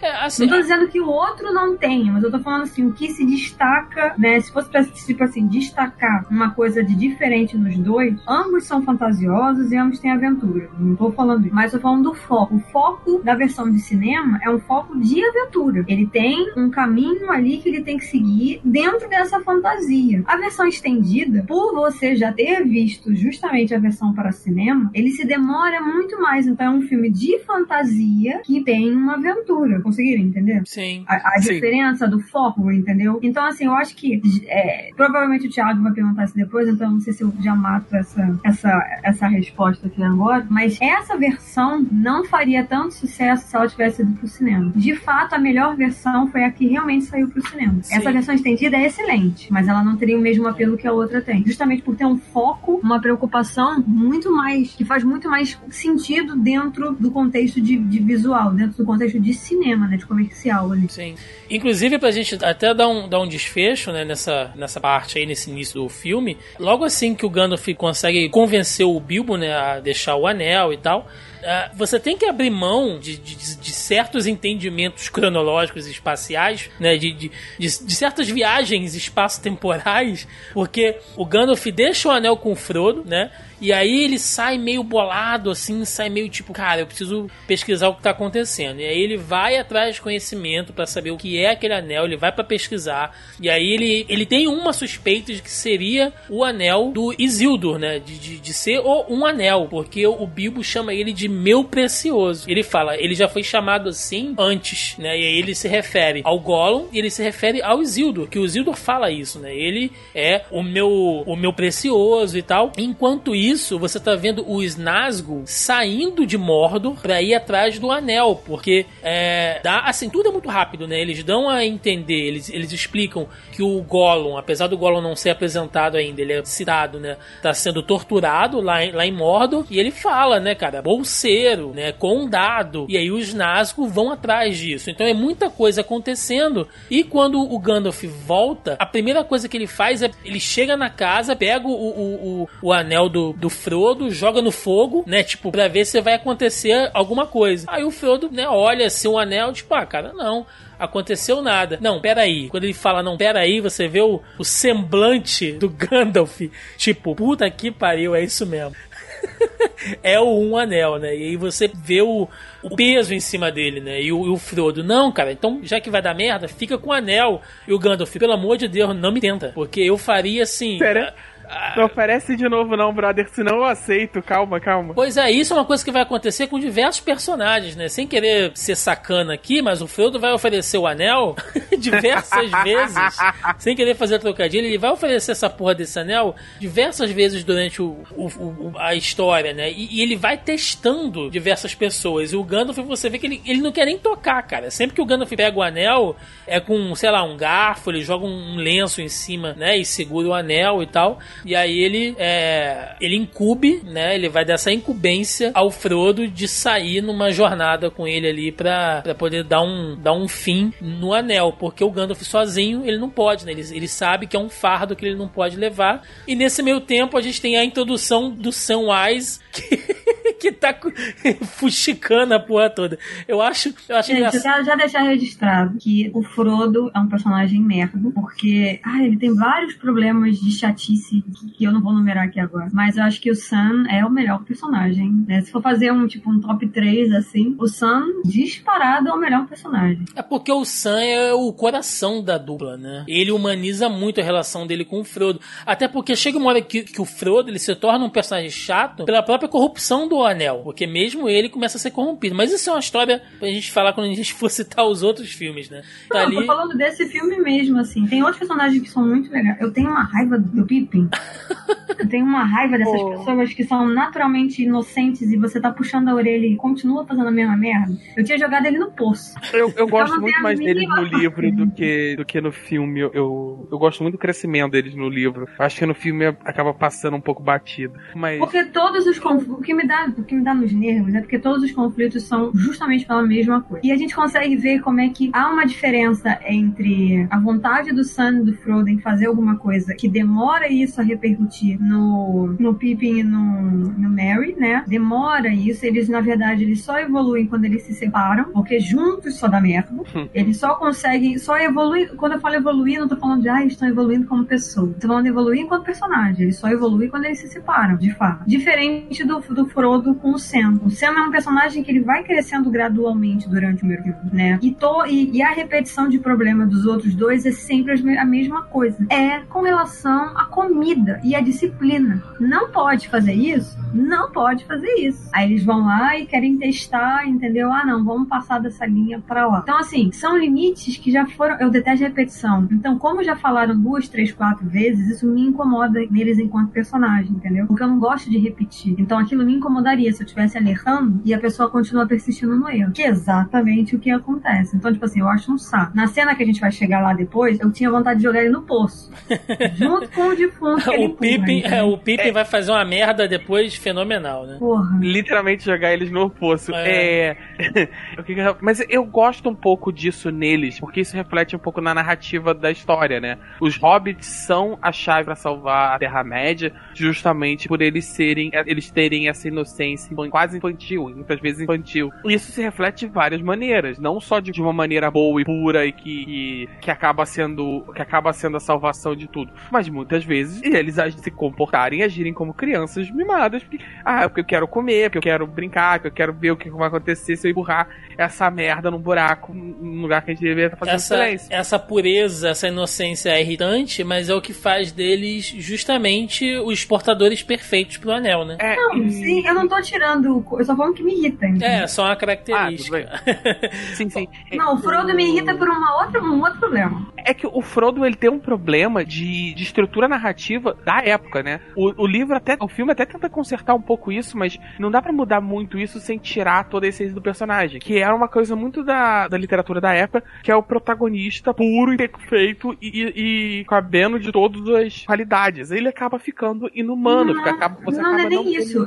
Ele não ele. consegue resolver. O meu problema com ele é que ele não consegue resolver nenhum conflito. E quando eu falo resolver nenhum conflito, é que tudo que acontece, com exceção dele virar e falar assim: eu vou levar o anel. Que é a única coisa que ele decide nessa merda. Todas as outras coisas são decididas por ele. Ele não decide nada. Ele é só empurrado. Ele sofre do mesmo problema que a Katniss e Jogos Vorazes. É por isso que eu odeio a personagem. É porque é um drama enorme. Ai, meu Deus, o mundo me odeia. Entendeu? Então eu vou aqui me excluir, eu vou embora, eu vou ficar sozinho. E eu tô falando isso com a mão na testa, sabe? Bem dramático. Assim, oh, meu Deus, mundo. E isso, nossa, nossa, isso me irrita muito. Porque ele tinha tudo pra ser um personagem muito foda. E, e ele é o mesmo durante os três filmes. Não tem um ai de evolução, um ai, não tem um, um pico, assim. Tudo que acontece com ele, ele é a vítima. Ele nunca, quando eu falo vítima, eu tô falando de vitimismo. Tô falando que ele é a vítima que ele nunca, não é, não é um personagem ativo. Ele não é proativo a nada. Ele simplesmente deixa que as coisas aconteçam com ele, entendeu? O anel chegou até ele, então ele tá esperando o universo decidir o que que deve ser feito, entendeu? Ele não tem voz ativa para as coisas. Tudo quem decide são as outras pessoas. Tanto que quando o Gandalf oferece momentaneamente, ele fica desorientado. Então quem conduz, quem salva a Terra-média no final das contas é o Sam. Porque sem o Sam, ele tinha caído no, no fosso, o Golo tinha matado ele. Ele não ia nunca conseguir chegar sozinho lá. Nunca que ele ia conseguir fazer essa parada toda sozinho. Por isso que é eu acho um personagem muito ruim. No livro ele é ruim já. Os outros personagens têm muito mais. São, tem, muito, tem um dinamismo muito maior, uma vivacidade muito maior do que ele. Porque ele é o personagem que tudo acontece a ele. Ele não faz nada, ele não, não movimenta as coisas. Tá entendendo? Ele é carregado. Uhum. Eu acho isso bizarro para um protagonista você ser carregado. É, literalmente ele é carregado, né? Então hora que o Sam né? vai carregar ele. Mas a gente deixa isso mais lá pra frente. Voltando aqui pro andamento da história, a gente tem então a fuga ali do, do, condado, porque agora sim entra aquele sentido de urgência que a Mel falou. Os Nazgûl estão chegando, estão indo atrás dois hobbits, eles acabam fugindo. Nessa fuga, eles encontram ali com o Merry e o Pippin, que entram na história ali, né, de maneira é, até então não programada. E a gente tem a fuga deles ali até a ida deles para Bri, onde eles vão encontrar com o Gandalf, que enquanto isso foi fazer uma, um, uma visita ao Saruman para informar o Saruman da coisa que um anel despertou, pode trazer né, alguma atenção ao Sauron, enfim. São duas cenas é. que, que acontecem quase que é, simultaneamente, mas vale a pena a gente puxar aqui alguns detalhes. Né? É, a fuga dos hobbits já vai dando esse senso de, de urgência, mostra como eles são frágeis e como que os perigos que eles vão enfrentar são assim realmente assustadores, porque a figura do Nazgûl vestido, sabe, aquela armadura, o manto preto, o cavalo com os olhos vermelhos, sabe, com, com, com a pele toda oleosa, toda meio escamosa assim, é assustador, cara, é assustador ali. E por pouco eles não eles não são pegos, né? Vocês lembram que eles fazem toda aquela fuga até a jangada e, e eles chegam em Bri, assim, desesperados, né? Porque eles estão sendo perseguidos por criaturas. Eles chegam a não fiapo no cabelo. É, criaturas malditas ali, cara. E os Nazgûl, eles têm não só a coisa do visual, mas do sonoro, né? Eles se comunicam com guinchos, assim, é, é assustador. É, não é só um guincho, né? É uma parada que o filme traduz muito bem, que é difícil você visualizar quando você tá lendo, né? Mas é, é um, é um som estridente, assim, que é doloroso. É, o, é como se fosse é uma unha arranhando no quadro. É um né? tormento, né? Eles estão atormentados É. ali. Bom, e a gente tem lá o Gandalf encontrando o Saruman, que é o primeiro plot twist ali que a gente vê. É, que o Gandalf vai lá pra, pra, pra se consultar com o Saruman, né? Sobre essa questão do Um Anel. O Saruman dá até uma zoada nele, fala que ele demorou muito pra perceber isso, porque ele tá fumando muita erva dos hobbits, né? Chama ele de maconheiro na cara dura. E aí, quando o Gandalf revela todas as preocupações, o Saruman mostra pra ele a Palantir, né? A hora está mais adiantada do que pensa. As forças de Sauron já estão se mexendo. Os nove já deixaram Minas Morgul. Os nove? Eles cruzaram o rio Ainse na véspera do solstício de verão, disfarçados como cavaleiros de negro. Já chegaram ao condado? Eles encontrarão o anel. E matarão quem o estiver carregando. Frodo.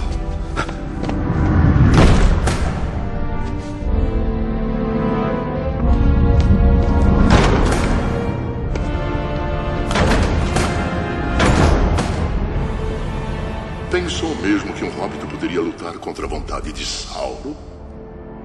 Não há quem possa. Contra a força de Mordor. Não pode haver vitória. Devemos nos unir a ele, Gandalf. Devemos nos unir a Sauron.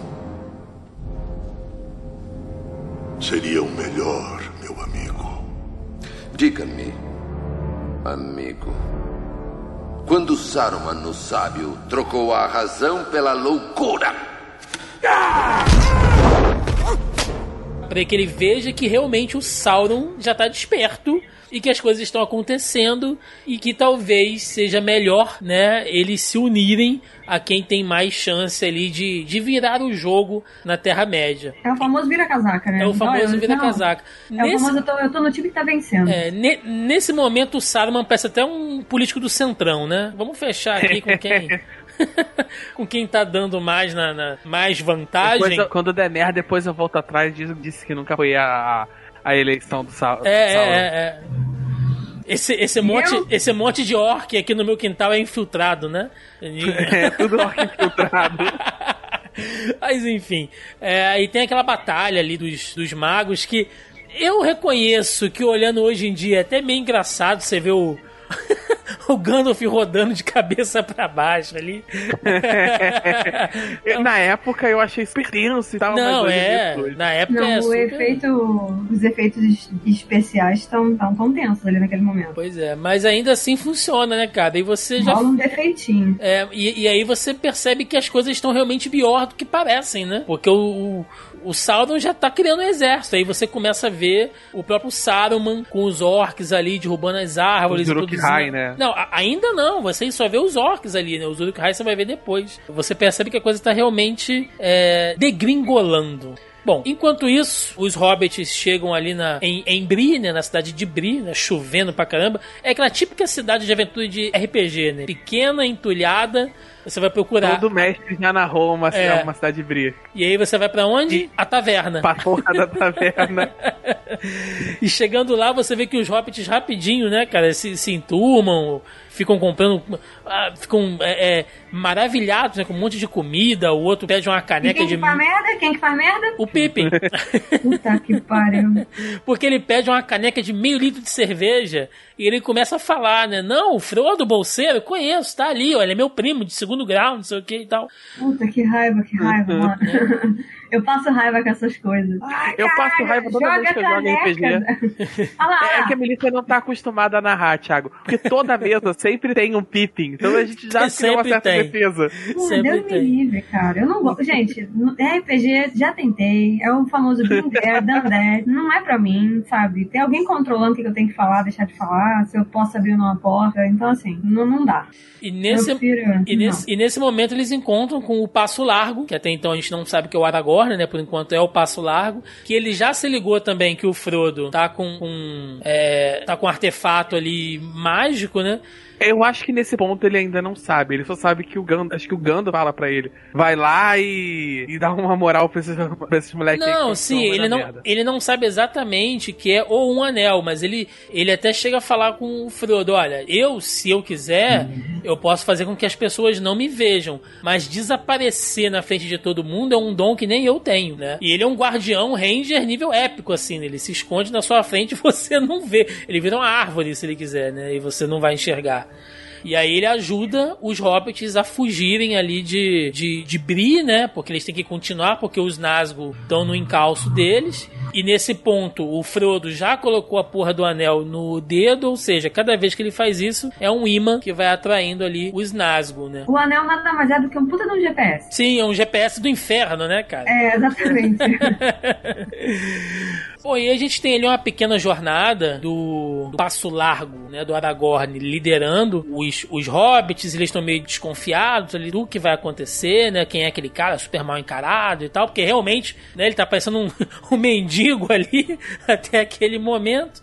Até que ocorre a batalha na torre de Amonsum, né? Que é uma antiga fortaleza ali pra vigiar quando as tropas é, da sombra, né? Estão chegando pelo, pelo norte. E eles se abrigam ali nas, nas ruínas da, da torre. Que, pro desespero da Melissa, acontece a merda, por quê, né? Tá todo mundo dormindo, descansando. Mas um caralho da fogueira com a comida. mas os hobbits, com exceção do Frodo, vão comer, né? E, mano, o Frodo levanta numa pistolagem, né? Porque ele tá, ele tá tipo Olha do- isso, minha salsicha, É. meu meu, meu tomate tá queimando, né? O Frodo, caralho, foda-se o tomate, filha da puta. Vocês estão atraindo um monte de coisa pra cá. E na hora os Nazgûl se ligam e vão pra lá. Nesse momento o Aragorn saiu, né? Ele foi pegar alguma coisa, pegar suprimento, não sei. E os hobbits têm que enfrentar os Nazgûl sozinhos, né? E eles estão até armados ali com mais armas que o Aragorn entrega pra eles, mas eles nem tentam, cara. Eles jogam no chão, eles só correm porque você vai fazer Vamos o quê, lembrar né? que vagabundo tem um, um menos de um metro de altura, são uns 98 centímetros, assim, por aí. Então vão, deram meia dúzia de pedaços de bambu pra eles contra a porra do Cavaleiro do Inverno de 3 metros de altura e a espada larga de duas mãos. É um bate-bola do capeta, né, cara? Que vem É, vindo. o bate-bola de cap- do capeta de espada, de espada de duas mãos vindo até direto. Ele vai fazer o quê? Se embilhar os quatro, não para a espada. Não- nem dá peso na espada. Pois é, e aí ocorre um negócio muito maneiro, assim, visualmente, né, narrativamente ali dentro da cena, que é o Frodo colocando o anel, né, dando uma de espertalhão, ah, vou colocar o anel aqui, vou ficar invisível e eles não vão me ver. Só que quando Vai rolar um pau no cu de vocês, se vira aí, né? É, só que quando o Frodo faz isso, aí ele percebe que aí sim, né, todo, todos os Nazgûl vão pra cima dele e ele vê a verdadeira forma, né, dos Nazgûl, aqueles espectros ali dos antigos reis que foram Explica, né, corrompidos. o, o Aragorn explica que eles são meio homens, né? É, os nove, mortos, né? Os nove, É. os nove reis e tal, que foram corrompidos. E é onde o Frodo vai levar um ferimento que vai doer pro resto da vida. É aquele joanete que dói quando vai chover, né? Que o Frodo leva aquela estocada de uma, de uma lâmina Mordor, né? Uma lâmina maldita, ela tá enfeitiçada Quem, ali. quem tem rinite sabe como é que é. Pô, Pois é. vai- armou de chover, tu sente aquele prego dentro da tua cabeça se mexendo. Ei. Pois é, e Mudou nesse- o tempo, tu já sabe. E nesse ponto, o Aragorn volta ali e salva eles, porque ele faz um ataque ali com elemento surpresa, ele usa o fogo, né, que, que, que os Nazgûl são bem mais suscetíveis ao fogo, e ele consegue é, tirar, né, os, os, os hobbits daquela situação. Só que eles não eles não estão salvos ainda, eles precisam meter o pé dali logo porque o Frodo vai morrer, bicho. Ele começa a ficar roxo, Três olho dias na branco. floresta. É. Isso no livro, eles, ele já era pra ele ter morrido, porque eles realmente levam, sei lá, umas três noites pra chegar em algum lugar, entendeu? É, porque ele, é, é Então, como assim- se fosse infeccionando a, a ferida, né? E vai piorando ao longo do tempo. No início é só uma machucado que dói, né? Só que ele É, vai se fosse um piorando, episódio de vai- House, ele já tinha morrido. Pois é. É, é, mas o, o filme, ele, ele- mais uma vez, ele impõe muito mais esse senso de urgência, né? O machucado, ele piora muito mais rápido ali no, no filme. Eu acho interessante uma parada, né? Que é, acho que bem me lembro, é, já é a primeira vez que você vê, né? Aquele olho do Sauron meio percorrendo a, a Terra-média. E como se fosse um, um farol e tal. Que Isso, no livro, isso não existe, né? Não existe aquele olho flamejante no topo, nem nada assim. É, foi uma, uma escolha, assim, visual para poder demonstrar a influência do Sauron e como ele tá sempre, a presença dele tá sempre ali olhando e vasculhando a Terra-média. É o olho Ele é que ele não vê, né? né? É o olho que Ele é, o grande, ele é o grande irmão, na verdade, né? Ele que é o Big Brother. Eles tornaram aquela parada do, do V dele, que é muito mais uma influência metafórica, numa parada visual pro filme, né? Pra você poder comunicar isso através da, da Ah, pra imagem. você ver a extensão da coisa, né? Qual o tamanho do poder dele. E aí, mais uma Mas vez, eu só queria dizer que no meio da luta, o filho da puta do Frodo soltou a espada. Não, é, todos soltam, eles não. Não, eles tentam ainda fazer alguma coisa, entendeu? Ele. Ai, É, mas fazer o quê? Desviar aquele manto preto, pô? Pois é. ai, não sei, cara, eu tô irritado, vai. E aí, nesse Não, momento. eu só quero abrir um parênteses aqui, que enquanto a gente tava falando, o Joaquim super sério, fazendo uma análise legal do negócio, o Thiago tá adiantando o filme, porque a gente tá assistindo enquanto gravamos esse podcast. Ele colocou justamente um pedaço que aparece escrito, caralho, meu tomate explodiu. eu, tive, eu tive que montar aqui, porque eu comecei a rir. A Mas eu gente, acabar interrompendo o Joaquim. a gente tinha que redobrar essa cena, né? Tipo, porra, pede um iFood aí e tal, filho, seus arrombados. Para com isso. Caralho, quem ligou, quem ligou pra porra do iFood, caralho, entregador telefone? Bom, e aí o Frodo tá ali, né, quase batendo as botas. Ou não, né, porque eles estão descalços, então ele não vai bater as botas. Ela tá quase ali, é, literalmente indo pra Nárnia. E, bom, quem é que chega pra ajudar, né? Liv Tyler, maravilhosa de Arwen. E, olha, eu já começo a ficar arrepiado aqui, cara, só de pensar. Porque ela chega e ela começa a falar em élfico com Aragorn e tal. E os hobbits ficam tudo tipo: Meu, quem é essa mulher, mano? A mulher aparece aqui no meio da floresta, do nada. Linda, né? Não, porque. ela chega trazendo uma luz, né? Eles quase ficam cegos. Tem aquele halo de luz em volta dela. É. A própria, ela ilumina, né? Onde ela tá. In Arwen Telingletide Lastu Bedning Dolodan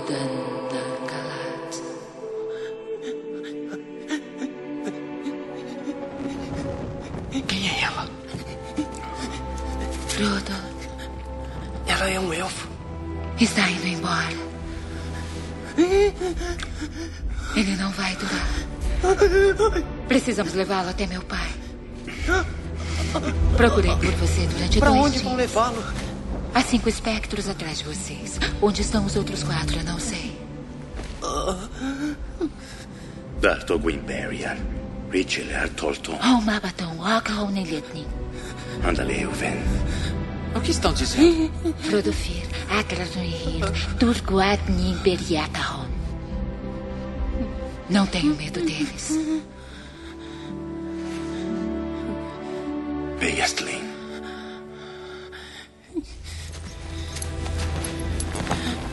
Arwen, vá depressa. E não olhe para trás.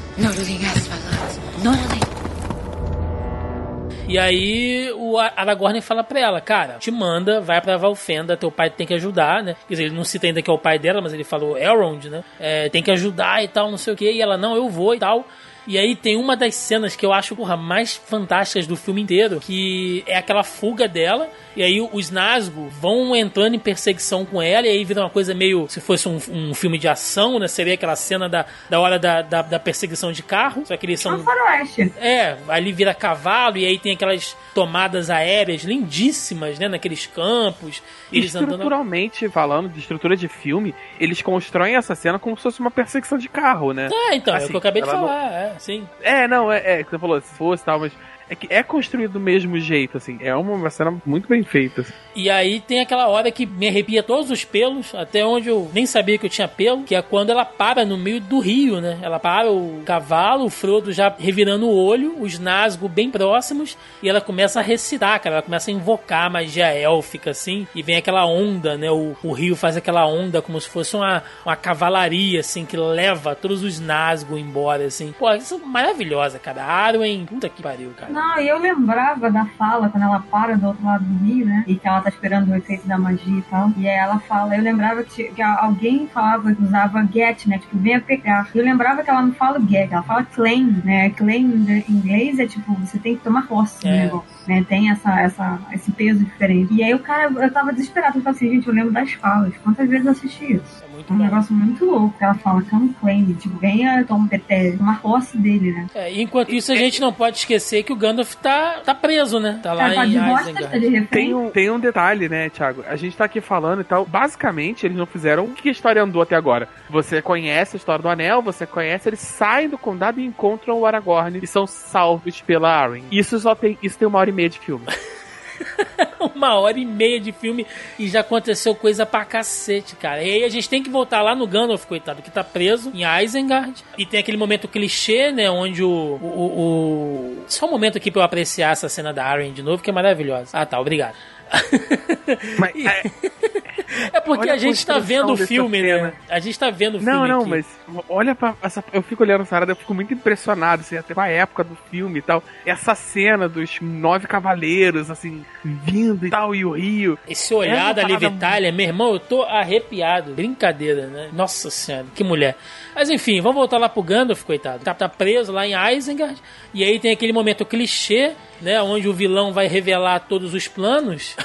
que o Saruman vai lá e fala pra ele: olha, é isso aí Gente, mesmo.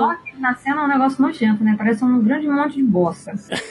eu tô construindo aqui o, um exército pro Sauron, né? E é isso aí, você vai ter que morrer. E aí o, o Gandalf faz aquela invocação lá da, da águia, né? E sai, e sai voado, literalmente de Isengard direto para Valfenda. E aí, de novo, a gente tem que fazer abrir mão, né, daquelas é, percepções espaço-temporais, porque o Frodo já acorda lá em Valfenda, tá sendo tratado ali, e a gente tem a questão do de, de toda essa, essa cena onde acontecem muitas coisas, né? Essa passagem de Valfenda, ela é quase que literalmente no meio do filme, ela é aquele momento que o filme bota o pé no freio, porque você tem que ter aquela pausa, né? Narrativamente, você tem que ter aquele momento de respiro, não pode ser só ação, ação, ação desenfreada. Você tem que ter aquele momento para você entender, parar um pouco do que tá acontecendo, a história tem que desenvolver. E, cara, acontece muita coisa, né? Muita coisa nessa, nessa passagem de Valfenda. Antes de tudo, né? A gente tem ali mostrando um pouco mais do passado do Aragorn, você começa a entender um pouco ali da, da, da questão sanguínea dele, né? Da questão é, hereditária dele, e você já vê uma rusga entre ele e o Boromir, né? Questão que ele fala sobre Gondor, que, que Gondor não, não precisa de, de rei e tal. E aí você já vê que o Aragorn ele é um cara que ele tá tentando ao máximo não seguir aquilo pelo que ele é predestinado, né? Mas não tem jeito, ele vai acabar tendo que seguir. Este é um verdadeiro dom, um presente aos inimigos de Mordor. Por que não usamos este anel? Há muito tempo meu pai, o governante de Gondor, cercou os exércitos de Mordor o sangue de nosso povo garantiu a segurança de suas terras. Dê a Gondor a arma do inimigo. Vamos usá-la contra ele. Não pode controlá-lo. Nenhum de nós pode. Um anel obedece somente a Sauron. Ele não tem nenhum outro mestre. E o que um guardião sabe deste assunto? Este não é um mero guardião. Ele é Aragorn, filho de Arathorn. Você lhe deve obediência.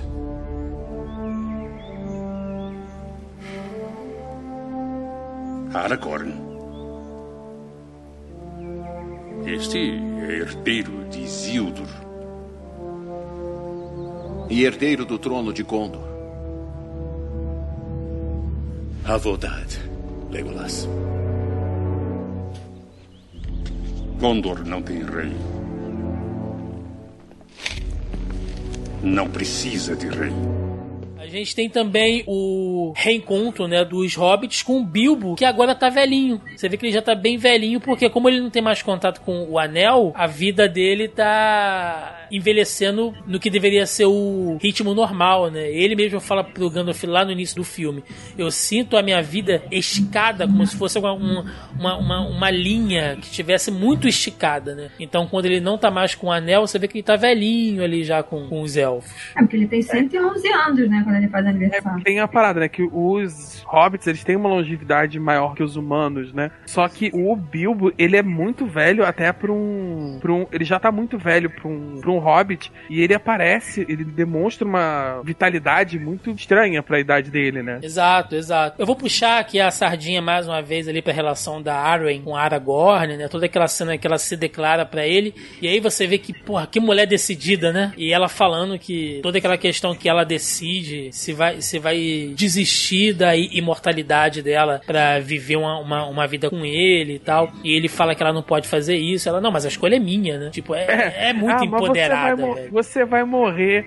Quem tem que. A vida não é minha? Quem decide sou eu, porra. Deixando longe, né? Totalmente longe qualquer estereótipo da coisa da donzela, né? De novo, como, se ela, como se ela precisasse disso, né? Isso é uma parada que o filme faz muito bem, que é uma escolha que o filme fez muito bem. De dar muito. O papel da Arwen é muito donzela no livro, né? E no filme ela tem mais participação. Eles acabam mesclando outros personagens nela, dando falas e cenas que são de outros personagens para ela, pra ela realmente ter uma participação, ela ter uma contribuição. Ela ser um, um personagem per si. É, é, verdade seja dita, é uma crítica que, bom, a gente teria que voltar em toda a questão anacrônica da época que o livro foi escrito, enfim, né, que não cabe aqui, mas, né, é correta a observação de que a história como um todo, ela é muito mais patriarcal do que qualquer outra coisa. Você tem pouquíssimos personagens que são femininos, mas todos que tem, que eram os poucos que tem, são todos incríveis, assim. Você não... Ah, e o filme corrige isso, né? É, o filme dá mais... sim. com aquela outra... Galadriel ali também. Não, uma outra menina lá que se apaixona pelo... Ah, sim, sim, lá na, quando, quando eles chegam a Rohan, né? Sim. É, então, tipo, que ela luta lá e tal tal. É, e aí ele fala, é. nenhum homem, não sei o que. Ela fala, I'm não, man. Né? Então, assim, pra época, tem essa. Pois é. Foi bem disruptivo, né? Sim. Pra época no sim. cinema, assim, foi bem disruptivo. Ela ainda foi. Ela ainda é muito usada como, como exemplo e símbolo de, de como fazer um bom personagem feminino no, no cinema e tal. E coisa de Fight Like a Girl, sempre, geralmente tem muita imagem dela, né? Diferente dessa cena, I Am No Man. Exato, exato. E aí, finalmente, nós temos ali o Conselho de Elrond, né, que é quando ele reúne ali os aliados dele ali, um, alguns representantes, né, de cada raça, para estudar o que vai ser feito. E aí essa cena toda é maravilhosa, né? Você tem o Boromir ali doido pra, pra pegar o anel, é, e ele vai cagar uma goma pra cima do, do Aragorn, né? E nessa hora o Legolas fala, opa, pera aí, meu irmão, será que você tá falando com quem? Esse cara aqui é o... É, tá fala, maluco, meu irmão? Olha com quem você tá falando falando. É, o Legolas dá uma, dá uma carteirada ali em cima do Boromir e tal. E aí começa toda aquela discussão, né? Tipo, ó, quem vai fazer o quê? Quem vai pegar o quê e tal, não sei o quê. E eu acho legal dessa cena que eles estão discutindo para ver quem é que vai levar o, o anel e o, e o, que vai ser feito. E aí você ouve a voz do Gimli, né, no meio daquela discussão, né? Eu não confio em um elfo. Ninguém pode confiar em um elfo, porque os elfos não merecem confiança. É muito rabugento, cara. É- não, é porque cara, o Gil é, é muito emocionado, né, cara?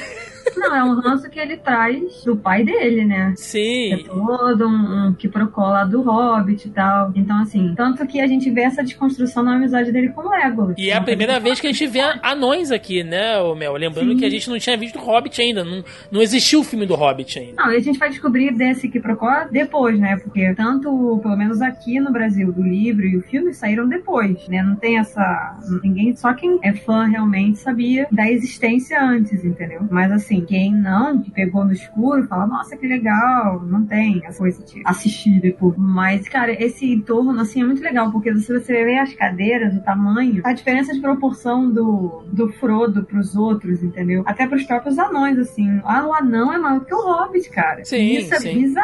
Sim. Assim, bizarro dentro desse contexto, entendeu? Uhum. Mas assim. É porque acho que, se não me engano, os anões, eles têm, tipo, de, é, de 1,20m a 1,40m, uma parada assim. Eles são atarracados, eles são... mas eles são fortes, né? É, não, mas eles assim, eles são anões, né? Mas eles têm 1,40m. Os hobbits, eles têm em torno de um metro. Né? Sim. E nesse ponto a gente já vê como que a ligação do Frodo com o anel tá forte, porque o próprio Gimli, quando eles falam, ó, a gente tem que destruir o anel, aí o Gimli, ah, então isso é fácil, né? E saca do mar...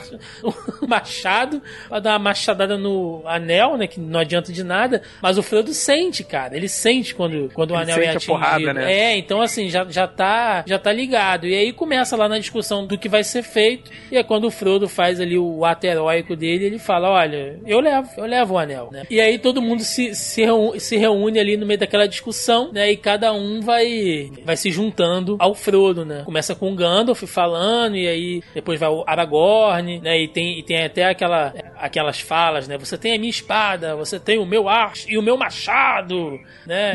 Bem- Isso é uma loucura. serão queimadas. Não, eu levarei. O alvo não é uma criatura confiável. Eu levarei o anel até Mordor.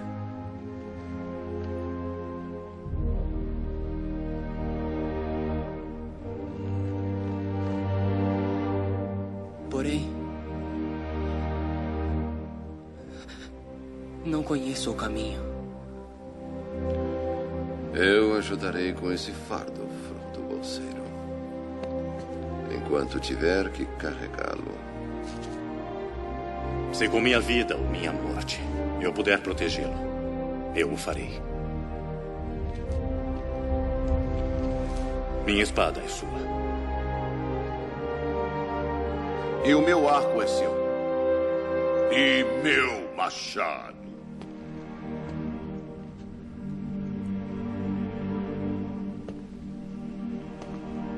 Você carrega o destino de todos nós. Se esta é a vontade deste conselho, Gondor participará. Oh! O Sr. Frodo não vai a lugar nenhum sem mim. É verdade, é quase impossível separá-los, mesmo quando ele é chamado para uma reunião secreta e você não é. Esperem! Nós também vamos!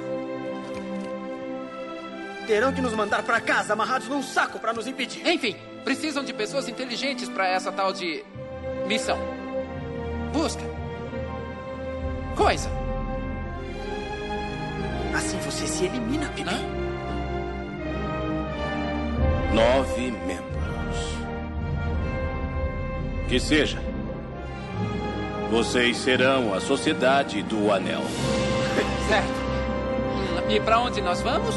É, e, vai, e vai subindo a música, e aí a tela abre e mostra aquele plano aberto com a sociedade do, do, do anel toda ali, e você pensa, e é a primeira porra. vez que a gente tem a música tema deles, né? Sim. Eles têm uma música. Eles têm uma música específica. É, e aí você pensa, beleza, o grupo de RPG tá formado.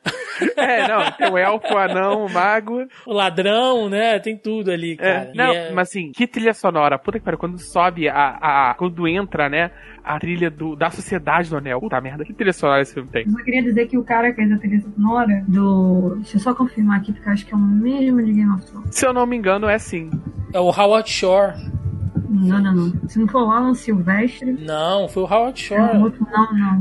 É um maluco que é um. Não, é o Howard Shaw, mas não é ele que eu tô procurando. Mesmo que esse filme não seja lembrado pela, pelas atuações dele, né? É muito bom ver se tem alguns atores, né? O Christopher Lee, quando ele tá em cena. Não, tem um puta Agora elenco o filme, assim. cara. É. Não, palmas pro Peter Jackson, né? Conseguir reunir essa galera. E durante sete- 275 dias. Tem a galera ali que já tava, tipo, como virando a esquina já pra ir embora. É, e tem, e tem, é e tá tem filme gente, e tem gente que, que explode a partir daí. O próprio Orlando Bloom, né, cara? Que, que, no- que na primeira década dos anos 2000 fez filme a Vera por causa do Senhor dos Anéis. Era o galanzinho de filme de, de, de ação, de filme épico ali. Tudo bem, ele, tudo bem que ele não era desconhecido, né? Mas. Não, mas explodiu ali ele. o Mas é, ali ele Elijah virou o Wood, galã, entendeu? Sim, é. Eles explodem ali. Um parêntese, a cena que a gente tá vendo aqui agora, eu me assustei real quando eu vi essa cena pela primeira vez. Assim, que o- é a primeira vez que o Bilbo tá vendo o anel depois dele ter passado o anel pro Frodo. Né? Ah, é que a, a- Então, a foi expressão bem- dele muda, né? É, bem aterrorizante, assim.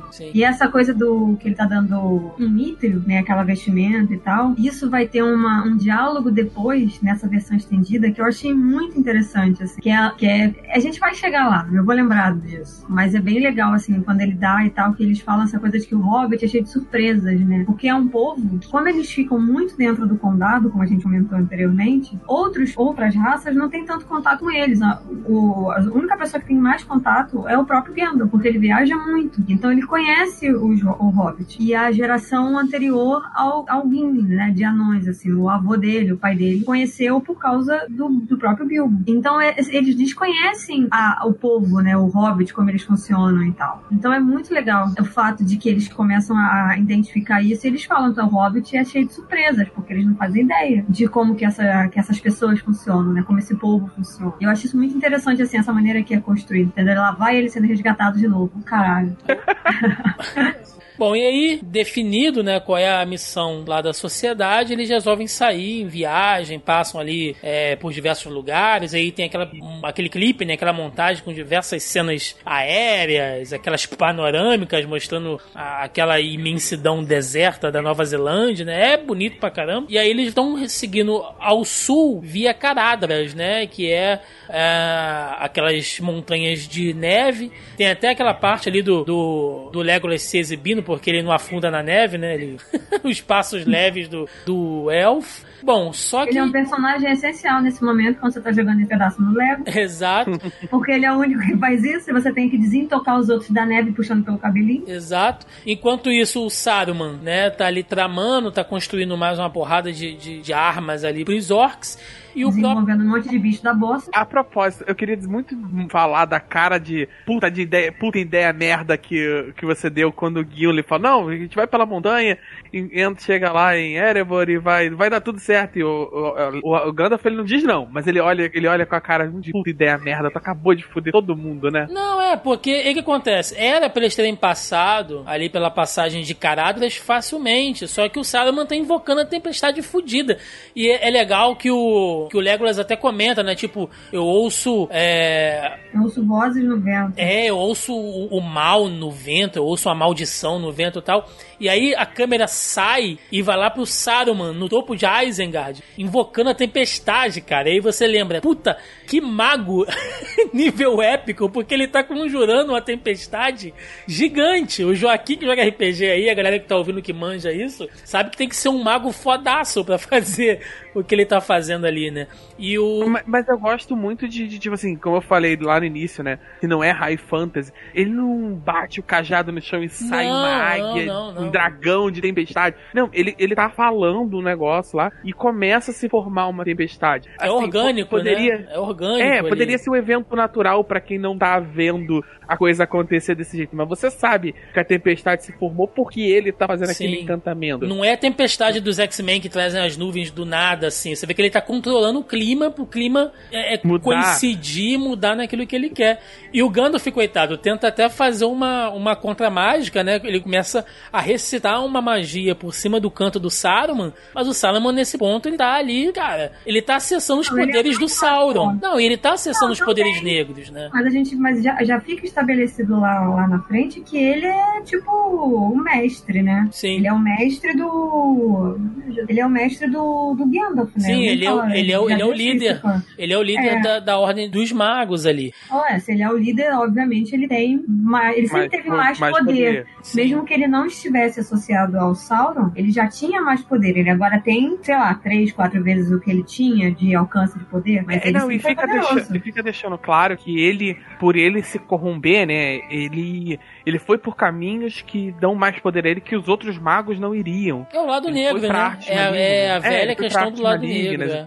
Então ele tá mais forte também por isso, né? Ele foi pra caminhos que são antiéticos de magos. Pois é, e aí o pessoal fica naquela, né? Pô, a gente vai pra onde? tal. É tipo assim, você marcou de fazer o, aquele rolê com o pessoal e aí começa a chover, né? E aí você fica assim, pô, a gente vai pra onde?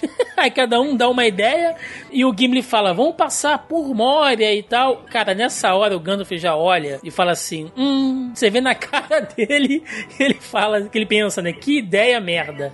E aí o pessoal fica, não, vamos, vai dar certo e tal. Ele olha pro Frodo e Meu fala, primo Frodo... Balin vai nos receber É, sempre tem um primo, né? E aí o. ele Ah, fala- não tem. Ele fala, Frodo, você decide. Ou Frodo, então vamos pular mesmo. Você vê na cara do Gandalf que ele tá assim, mano, vai dar merda.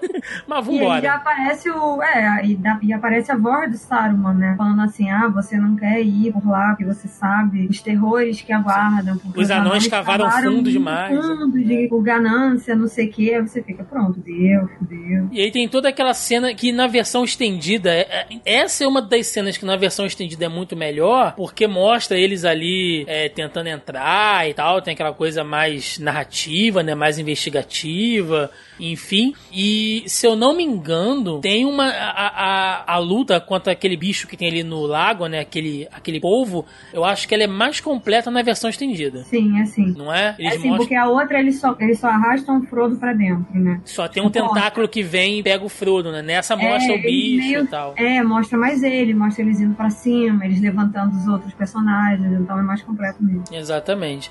E aí eles conseguem entrar, né? Depois que eles enfrentam esse, esse bicho aí que faz um ataque surpresa. Cai muito elemento de RPG, meu Jesus.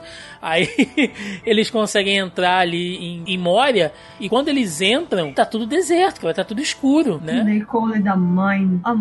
Tá tudo escuro ali. E aí alguém fala: olha, isso aqui parece mais um. um- mais um mausoléu do que uma cidade, né? E eles começam a ver que tem um monte de esqueleto, corpo de, de anão, e o Gimli fica desesperado. E essa passagem por Moria, na minha opinião, é a melhor parte do filme. Assim, acontece um monte de coisa aí dentro, sabe? É, narrativamente, a parte de ação, é, o Gandalf usando todos os poderes mágicos dele, invocando luz, sabe? Acontece um monte de coisa e essa parte de Moria é incrível e a gente fica pensando, imagina essa cidade dos anões funcionando, cara. Como é que deveria ser? Ah, e lembrando que até então eles estão sendo seguidos pelo Gollum, tá? Porque o Gollum É, também isso. faz uma, uma É a primeira aí. vez, é, é a primeira vez que ele. Mas assim, eu- como eu falei lá no início, né, que ele constrói um mundo além do protagonista, né? Eu gosto muito de que você fica com aquela sensação, a cidade não tá lá porque eles precisam passar. É uma cidade que existiu e tal, e muito pelo contrário, ela, ela não tá do jeito que eles precisam pra passar.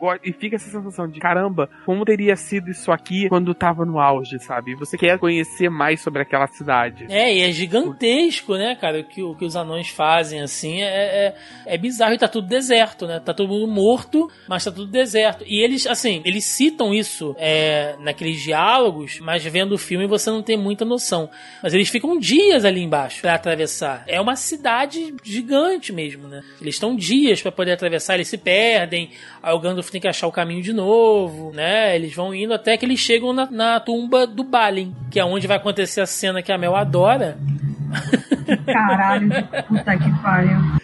Né? Que eles estão ali, o Gimli tá se lamentando pelo, pelo Balin morto e tal. Primo, é primo. É, o Gandalf pega ali o- um diário, Diário. né? E começa a ler o que, que cita que eles estavam combatendo uma in- invasão e tal. E o Pippin vai futucar numa armadura que tá ali na, na borda de um poço. e derruba a porra da armadura lá embaixo.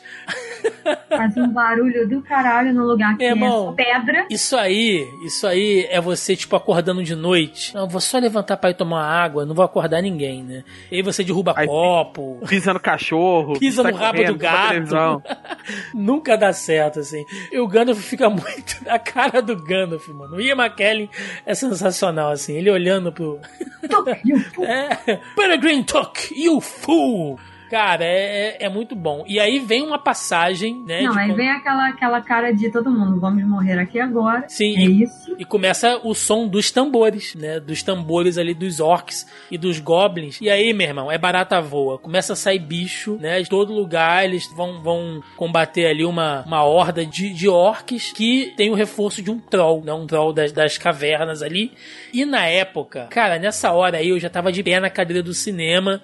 Tipo, meu Deus do céu, é Dungeons and Dragons, é orc, o guerreiro, ataque de oportunidade, é o arqueiro aqui dando vários acertos críticos. Cara, é muito, é muito frenético, assim.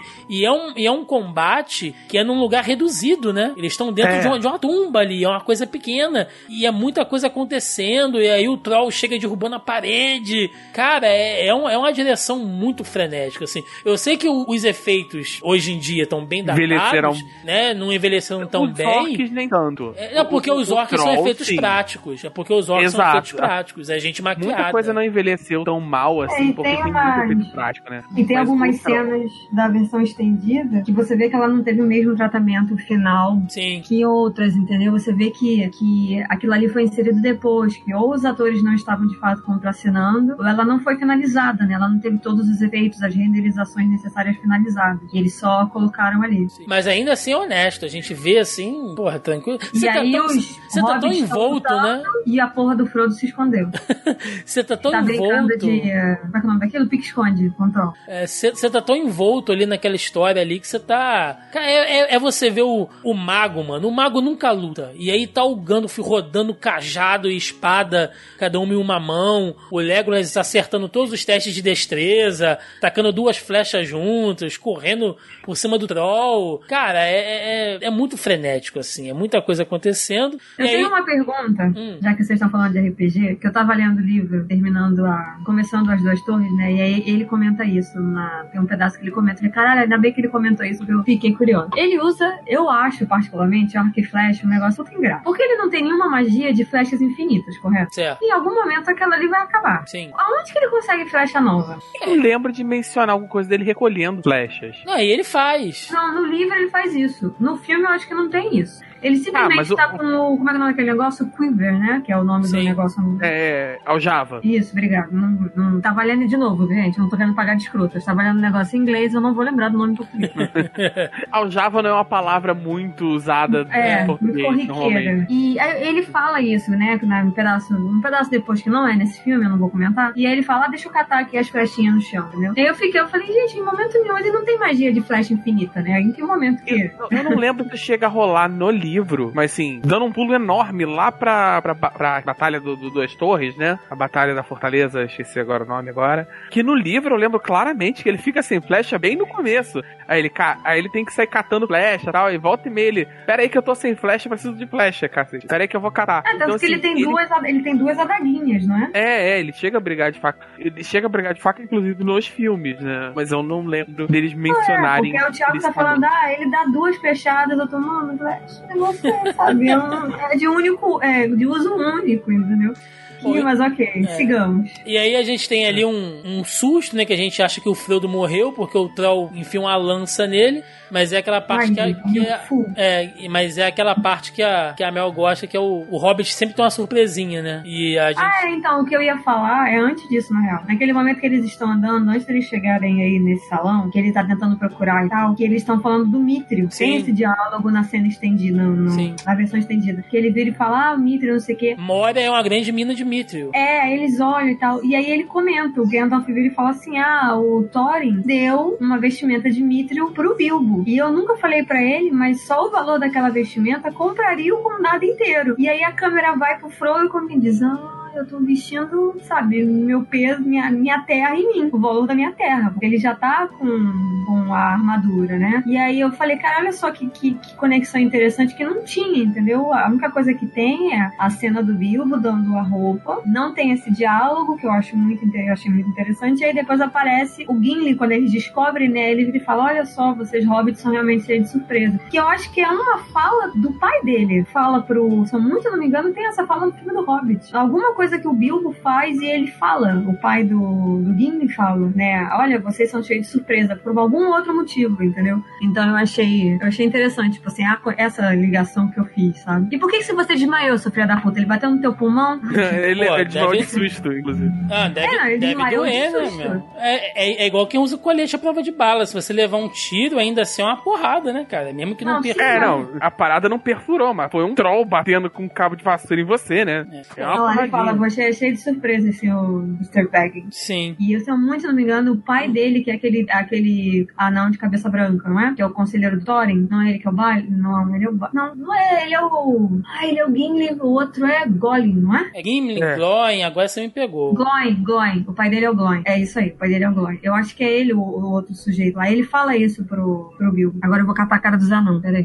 então, só eu voltando aqui, galera que viu o Hobbit. Quem morreu, Barney, era o, o, o anão com o nariz angular lá do Hobbit, barba branca, cabeça branca, que era o conselheiro do Thorin, que ele ficava o tempo inteiro lá falando com ele e tal. O pai do Gimli é o sujeito com as trancinhas na barbicha e, e ruim. Confundi os anão, mas é tudo parente. Bom, e aí o filme volta para aquele sentido de urgência, porque até então eles estavam meio que explorando, né? Estavam atravessando ali com bastante calma é, por dentro de Moria, e agora eles precisam fugir, porque começa a aparecer orc de todo lado, dando flechada e tal, e vem a ameaça do Balrog, né? O, É muito foda essa cena, né? Que eles ficam antigo. cercados, eles ficam completamente cercados, e aí vem aquela criatura nefasta das profundezas do inferno, literalmente. Pois é, e cara, toda vez que eu assisto essa cena, meu olho fica marejado, assim, porque, de novo, né? É, é- é toda aquela coisa de fantasia que você jogou, dos livros de fantasia que você leu, que foram inspirados por Senhor dos Anéis, e os jogos de RPG, os jogos de videogame mesmo e tal. Que ali você vai ver um mago, né, poderosíssimo, enfrentando um demônio, e o, e o Gandalf invocando as palavras de poder ali. E, cara, literalmente ele fala: você não pode passar, né? Ele é vai. uma das frases mais icônicas do cinema. do cinema, né, cara? É essa, you shall not pass. E aí depois quando ele fica lá pendurado, ele fala, run, you. E é- Vou embora, foge. Run, you fool.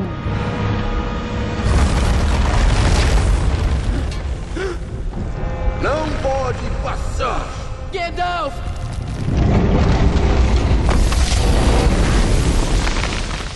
Sou um servo do fogo secreto, o controlador da chama de Anor. O fogo negro não é bom para você, chama de Udum!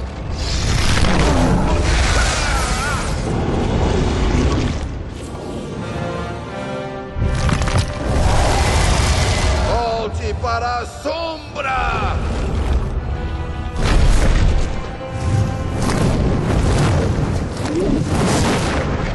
Você não vai passar!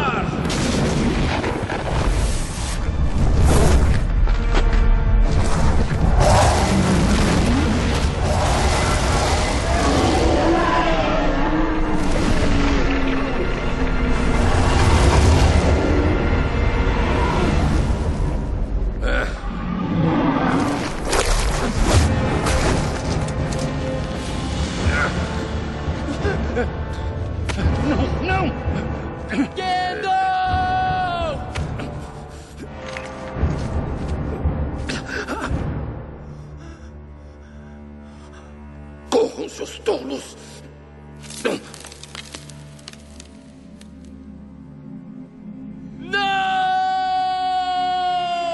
É, como é que seria isso? Uma, uma... Bater em retirada. Mete o pé, negada, né? É isso aí, mexe o pé, é isso aí. E, cara, é toda uma cena assim que é pra você realmente ficar desesperado, porque tá tudo desmoronando, eles têm que pular, tem que correr, e aí tropeça, deixa cair os troços, né? Até o Gandalf se sacrificar ali, lutando contra o Balrog e tal.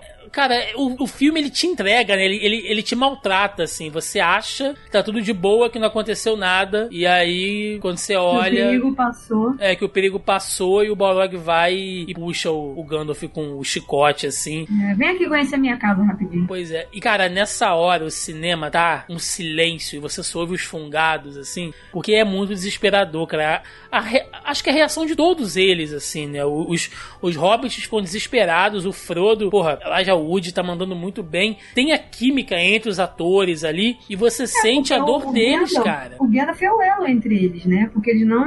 O Gandalf conhece os homens, né? Boromir e Aragorn. Ele conhece os anões, ele conhece os elfos. Então, assim, ele é o elo entre as raças ali. Então, quando esse elo é se rompe, quando ele é puxado e tal, eles ficam meio. Eles ficam, não, eles ficam completamente desorientados, entendeu? Que era o Gandalf que tava segurando a sociedade do anel. Era ele o que estava unindo todo mundo. Então, quando ele perece, o pessoal fica tipo, e aí? Entendeu? E aí cabe ao Aragorn a função dupla. Não só a função tática, mas agora a função de, não, eu tenho que ser a cabeça, eu tenho que decidir, enfim, entendeu? Liderar em vários, níveis, em vários níveis você vê que ele era uma função que ele não queria, ele fugiu disso, ele não quer ser líder, né? É. Ele tá fugindo de, desse papel de liderança. Você ainda não sabe por quê, mas ele tá fugindo. E aí eles têm que se recuperar, né? Tem que se, se reagrupar ali. O Aragorn, né, tenta dar uma incentivada, tipo, olha, a gente tem um dever a cumprir, não é hora disso e tal. E aí eles resolvem passar, né? Eles têm que chegar ali até a floresta de Lothlórien, que é onde eles vão ter o um encontro com outros elfos, que são elfos totalmente diferentes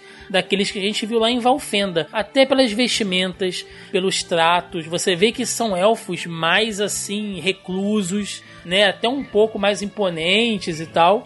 Tem aquela coisa de não deixar entrar, porque o Frodo tá carregando, né, um grande mal, e se ele entrar ali, o Sauron vai saber que ele tá entrando, porque tem toda a coisa da, da força mística ali e tal. Mas não tem jeito, né, eles são aceitos, e aí tem o um encontro ali com a Galadriel, que de novo, assim como foi o encontro de, do, do, do, grupo lá em Valfenda com Elrond, aqui com ela, é aquele momento que a história dá uma pausa, dá um respiro, porque você vê numa sequência muito frenética de acontecimentos. E aqui a história dá aquela pausa, mas ainda assim acontece muita coisa, né? Nossa, essa, essa parte na versão estendida dá uma outra visão, assim, da, do filme, né? Porque é um momento que eles têm ali para dar. Não, não para relaxar, porque eu acho que é impossível relaxar nesse momento, né? Vamos combinar. Mas para pelo menos dar uma respirada, assim, e tentar é, recuperar as forças para seguir em frente a jornada. E tem vários diálogos ali entre eles que é muito relevante. Principalmente ela ela quando ela faz a leitura de todos, assim. E aí é uma cena que não tem na versão normal, que na versão na versão para cinema, a gente só vê o. Como é, como é que se diz? A gente só vê o diálogo dela com o Frodo, né? Ela fala muito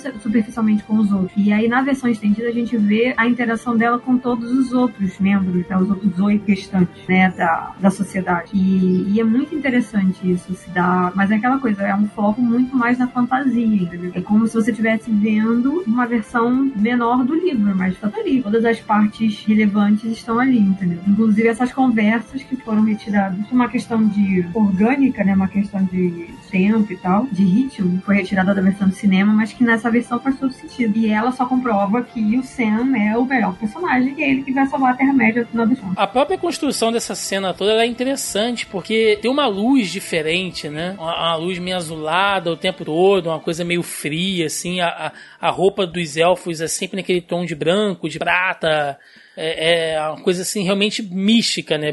Pra te mostrar, olha, eles estão em um lugar muito, muito específico, cara. É, não, é, não é qualquer lugar, né? É realmente um lugar de poder ali na Terra-média. Nesse ponto, tem ali alguns diálogos interessantes, eles vão construindo mais os personagens, como a Mel falou. Eu quero só destacar aqui a questão da Galadriel, que assim como o Gandalf foi, ela também é testada, né? O Frodo Sim. oferece o anel a ela e tem toda aquela cena dela ficando, né, com aquela, aquela sombra em volta dela, tipo, é, como eu seria poderosa se eu, se eu aceitasse isso e tal, mas aí ela fala que ela passou no, no teste dela, ela tá pronta para prosseguir. E aí ela explica um pouco mais sobre o anel, isso tem na versão estendida, não tem na, na versão normal, né? Na versão de cinema. Ela explica, ela mostra que ela tem o anel dela também, que ela sabe o fardo que é, é ser um portador, né? Usar esse tipo de, de artefato místico. Você tem um. Você começa a explorar melhor ali o que antes era uma pseudo rivalidade do Aragorn com o Boromir, né? eles começam meio que a se entender ali e tal. Então é realmente uma cena para você construir bastante diálogos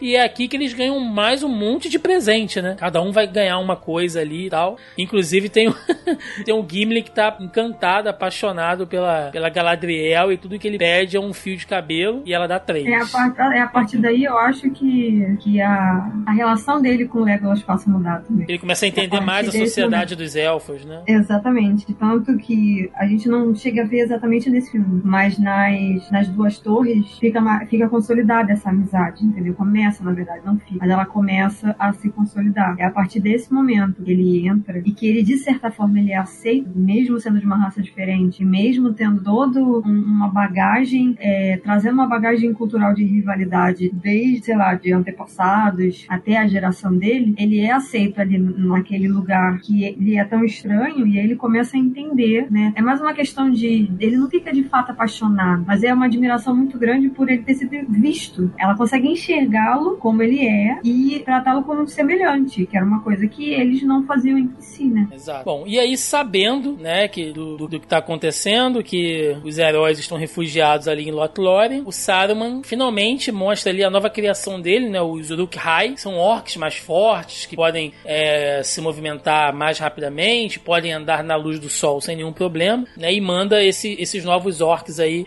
em busca, né, no, no encalço dos, dos aventureiros lá da sociedade. Que aí a gente já tá indo pro último ato do filme, que é a viagem deles até as cataratas de Hauros, né? Eles passam ali pelo Argonaut, o Aragorn comenta com o Frodo, né? Olha, aqui é a terra dos meus antepassados e tal. Aí a gente tem um monte de, de ruínas antigas, mostrando ali mais um pouco do que seria a região, né? De onde pertence mais o mundo dos homens, porque a gente passou pela terra dos hobbits, depois a gente foi, né, ali em reinos élficos, passamos por Moria e agora tá focando mais ali na parte dos homens, né, dos humanos. E aí a gente já tá chegando nesse último ato, onde eles estão ainda meio tristes, né, do que aconteceu com Gandalf, mas estão tentando se reorganizar ali para seguir viagem. E a gente tem a, a cena do assédio do Boromir com o Frodo, que é onde o Boromir finalmente cede ali a a tentação do anel, né? Porque ele não é uma pessoa ruim, mas ele vai sendo corrompido ao longo da viagem, lembrando que ela tá durando dias, né?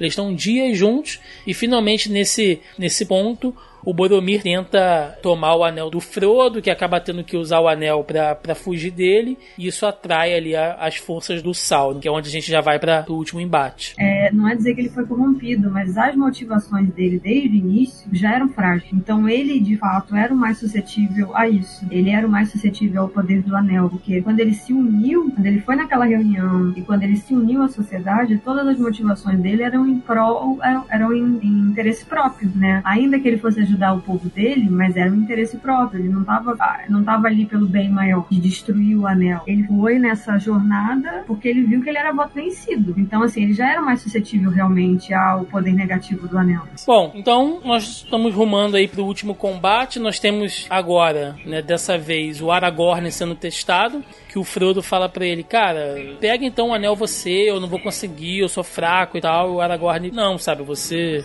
eu acho, eu acho muito legal que o Aragorn vai chegando perto dele assim, ele estica a mão, e aí quando você acha que ele vai pegar o anel, ele ajoelha, né, e fecha a mão do Frodo e fala: Olha, eu iria com você até o fim, mas é, já que não vai ser possível, então eu confio que você vai fazer o que é certo. E aí nesse ponto você já sente que a sociedade está totalmente dissolvida, né? Que eles vão começar a se separar ali, e cada um vai, vai para um lado. Enquanto isso, a gente está tendo ali o, o ataque dos, dos orcs, estão enfrentando, né? Estão combatendo combatendo eles ali em várias frentes. E a gente vai ter a redenção do Boromir, né? Que a gente citou aqui, que foi o mais fraco, a Mel disse bem aí, que o anel focou nele, né? Que ele era ali o que tinha é, uma força de vontade mais, mais fraca. E. Eu só queria dizer que esse pedaço não existe no livro. E... Toda essa interação aqui dessa batalha, essa luta, isso é do filme. Isso no livro não existe. E eu acho bacana, assim, a criação disso pro filme. Sim, Sim eu acho muito ele, bom. Ele gera um clímax, né? Nada. Ele ia terminar muito numa, numa. Ele ia terminar muito qualquer coisa, sabe? Ele termina num clímax, você tem mais tempo, você tem um desenvolvimento do Boromir, sabe? Que é subaproveitado no livro. Ah, total, ele morre, tipo assim, putz, morreu. Ah, você mo ele morre e você meio que, ah, tá, beleza, morreu, é isso aí. É. Você só vai entender quem é o Boromir e por que ele agiu do jeito que ele agiu lá na frente, lá por outros personagens, entendeu? Tem isso também. E, o livro, eu, o filme ele acaba corrigindo algumas coisas de, de atemporalidade do que o, que o livro tem, de temporalidade que o livro tem, digo. Exato. Bom, e aí a gente termina com o sacrifício, né, ali do Boromir tentando defender o Merry e o Pippin, só que eles acabam sendo sequestrados. É, o Frodo foge, né? Quer dizer, foge não, ele vai, ele vai embora, seguindo ali as instruções do Aragorn. Aí tem toda aquela cena, eu acho aquela cena bonita pra caramba do, do Sam indo atrás dele, né? E chorando, tipo, cara, confia em mim, entendeu? Pode confiar em mim, eu vou estar com você até o fim e tal. É bem, é bem bonita aquela cena ali. O livro termina assim, na real. Eles no barco indo embora. Então, esse pedaço todo de que isso acontece no início das, do, do livro das duas torres, entendeu? Eles descobrem que o Merry e o Pippin foram levados, o Aragorn encontra o Boromir já caído. Então, o, eu achei muito interessante o Peter Jackson resolver preencher essa lacuna entre um livro e outro e terminar de uma maneira com um gancho, né? Porque senão ia terminar, sabe, os dois no barquinho e é tipo, é isso? Que parada mais anticlímax da história do cinema. Até funciona pro livro, né? Mas pro, pro filme ele não, não tem como funcionar isso. Não é, e o lance de que ele ouve a corneta, isso não tem no livro, Sim. né? Que é uma coisa característica da corneta de Gondor e tal. Então, assim, toda essa, essa, intera, essa interação com esses, essa nova espécie de, de orc, que também só é comentada no início, nos dois primeiros capítulos do, das duas torres, foi uma, foi uma sacada muito inteligente. Fazer essa inserção agora no último pedacinho do filme, né? Pra terminar com tipo, cara, eles estão lutando, não sei o quê, e o cara teve o arco de redenção, beleza, vai morrer e tal. E finalmente o Mary e o Pippin fazendo alguma coisa, né? Lutando, enfiando a faquinha ali em alguém. Pelo menos uma eles mataram. Bom, e vocês acham, pra gente fechar o filme, né? Vocês acham que o filme termina numa bad vibe? Ou, ou, ou, tem aquela coisa do heróico? Eu gosto muito porque tá tudo errado, assim, tá tudo, né? Você, pô, o Gandalf morreu, o Boromir morreu, eles se separaram, tudo acabou, mas ainda assim tem aquela coisa heróica quando você vê o, o Legolas, o Aragorn, né? E o Gimli ali, e o Aragorn fala para eles: olha, vamos sair para caçar orc, né? E aí você sente que eles estão, sabe assim, eles não vão desistir, né? Eles não vão se entregar. Ah, ela fala, não vamos, não vamos deixar os pequenos à própria sorte, né? Sim, sim. Vocês acham que o filme acaba muito bad vibe? Porque teve gente que se surpreendeu, cara. Inclusive, na época, eu lembro de ver algumas pessoas, assim, geralmente quem não acompanha muito cinema, né, não é muito ligado em cultura pop, assim, reclamando, cara. Ah, filme não tem final, que filme ruim tal. Gente, não. O meu pai é um que reclama até hoje que os filmes têm que ter uma conclusão. Quando ele começou a assistir as novelas dele lá, oriental, né, asiático no geral, que aí normalmente relaxada, tem, um, né? tem um final em aberto, mas isso é uma coisa da cultura oriental no geral, japonesa, coreana, chinesa, indiana também. Eles ficam fica bem aberta a história. Livros também, assim. Quem normalmente lê Murakami sabe disso. No geral é assim mesmo, é em aberto, porque eles dizem que eles partem do princípio que a história não termina ali, que a história sempre vai continuar vivendo, entendeu? Não tem que aquele arco ali, aquele, aquela história terminou, mas que não é de fato um fim. Terminou só aquele ciclo ali que você tá lendo. Terminou aquela história que você estava contando, né? Exatamente. É. Os personagens, é, exatamente. Então, assim, é uma coisa que agora ele tá aprendendo, mas eu lembro que eu vi muito. Eu não fui no cinema assistir, então algumas das pessoas às quais eu convivia na época, dos amigos adolescentes, assim, que foram, tipo, ah, não tem final, a gente vai ter que esperar o outro sair daqui a um. Acho que era um ano, né? O prazo de cada um, se não me engano. Então a gente tem que esperar lá daqui a um ano que vai sair a segunda parte. E eu lembro que a, Bia, a minha mãe também, ela só quis assistir quando, tipo, lançou os três. Porque ela queria ver os três juntos. Então a gente teve que esperar os três juntos pra assistir. E ela não aguenta mais. Toda vez que eu tô assistindo, ela fala, meu Deus do céu, de novo. Eu não aguento mais ver esses bichos entrando e saindo dessa caverna. Mas ela queria morar lá em, no condado, porque ela acha muito bonitinha as casinhas dentro, as tocas dentro da, da terra. Falei pra ela que não é possível, a gente pode visitar a Nova Zelândia, tem lá o passeio turístico e dá É verdade, é verdade. É, a, a Nova Zelândia é a parada mais próxima do condado que existe, de verdade. Não só ali, como o, o país inteiro, né? Ah, sim. E em tempos de coronavírus é o melhor lugar mesmo. E você, Joca? Você fica feliz com o final do filme? Você acha que. que... Eu, assim, hoje em dia é mais fácil fazer essa leitura porque tem, tem a conclusão, mas ele termina numa bad note, sabe? Eu, eu não conhecia, a primeira vez que eu vi, né, a versão toda cagada do, do VHS mofado, eu fiquei meio, acaba aqui? E, e o resto? E como é que eu vou saber se a história terminou? Eu- aí eu tentei descobrir se tinha o, outro filme já pra alugar e assistir, né? E não, não tinha, não tinha nada. Aí eu fui e tal. Aí eu, aí eu fui e li os livros, né? Porque eu realmente queria saber. Mas eu acho que ele termina numa, numa bad vibe forte. Só que é importante pro resto da história, né? Ela não é uma história sozinha, ela é uma história em três partes. Então é necessário pro que vai acontecer depois que ela termine naquela bad vibe. Ainda com uma pontinha de esperança. Olha, eu vou dizer o seguinte: o sentimento que eu tive com o Senhor dos Anéis, com o final da Sociedade do Anel especificamente, eu viria a ter quase 20 anos depois com Guerra Infinita. É exatamente o mesmo sentimento, assim. Tipo, cara, eu sei que vai ter continuação, mas você não pode fazer isso comigo. Você não pode me deixar um ano assim, tá ligado? Eu vou ficar sentado aqui nessa poltrona de cinema até sair o próximo filme sem nenhuma vontade de viver, porque. o que está acontecendo? Precisamos de um desfecho. Mas, né, antes da gente ir pro desfecho exatamente, a gente tem que comentar aqui rapidamente as perguntas e comentários da galera lá no nosso grupo Espelho do Zoneando Podcast no Facebook. Né? Lembrando que toda semana a gente joga lá o tópico da pré-pauta no grupo pra galera deixar suas perguntinhas, seus comentários. E a gente avisou lá que essa semana seria sobre o Senhor dos Anéis, né? A parte 1, que é a Sociedade do Anel, que como a gente falou aqui também é um dos temas mais pedidos pela galera aí. Sempre que a gente abre é, aqueles tópicos de sugestão de pauta, a galera sempre pede, né? Pô, fala de Senhor dos Anéis e tal. E realmente, né? A gente passou aí 200 edições. Tudo bem que a gente falou sobre Hobbit, sobre Tolkien, né? Mas ainda assim a gente perdeu 180 edições para falar de uma coisa que é tão simbólica aí no, no universo nerd. Mas beleza. Precisou o mundo quase acabar, né? É, pois é, pois é. Mas vamos lá, vamos lá. Aqui, ó. Algumas perguntas e comentários da galera. A Tibi falou que tem que ter na trilha sonora o bonde do anel. Então eu vou colocar aí na, na trilha sonora o bonde do anel. O Rodrigo Moquepon comentou: e se Senhor dos Anéis usasse a mitologia brasileira?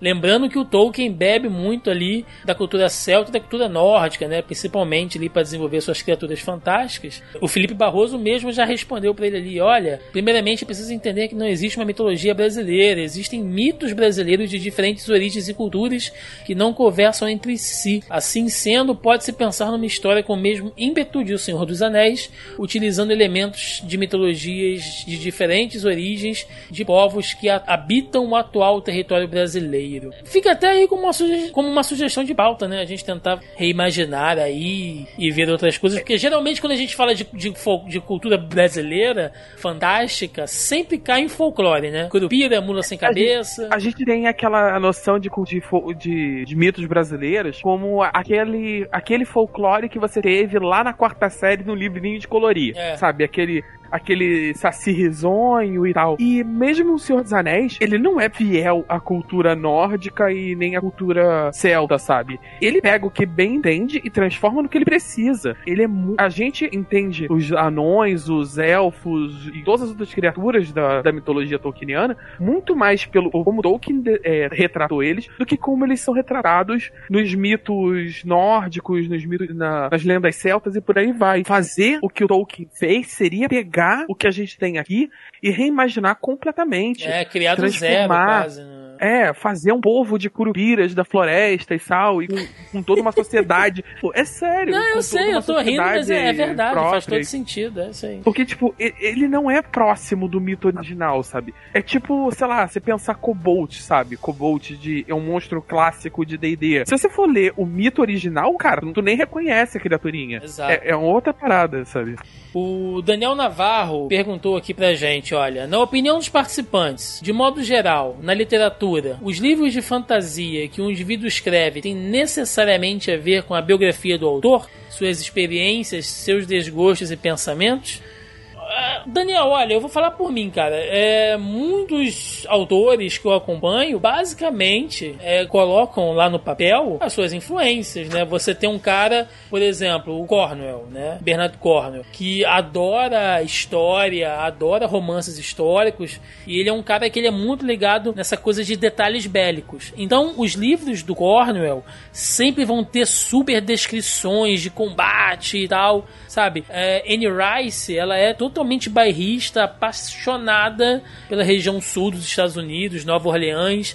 Então, sempre que as histórias dela se passam ali, ela vai pegar, vai falar sobre lugares específicos, ela vai te dar uma descrição, sabe, exata do que é um bairro tradicional de Nova Orleans à noite, como é que funciona e tal, a visão vampírica, enfim, né? Você tem essas influências. Mas eu acredito também que, assim como a gente viu aí muitos desses romances adolescentes, né? Tem uma fórmula, né? Que a gente viu muito aí, é, história de, de, de romance adolescente com vampiro, com lobisomem, com anjo, né? Teve uma coisa assim, a Mel trabalhou em livraria aí, acho que topou com uma porrada de livro, só mudava a capa, né? Porque a sinopse era quase a mesma coisa. É, tinha as vezes que a gente montava, ah, eu quero um, aquele livro de capa vermelha. A gente botava todos os livros de capa vermelha. Livros de capa azul, todos os livros de capa azul.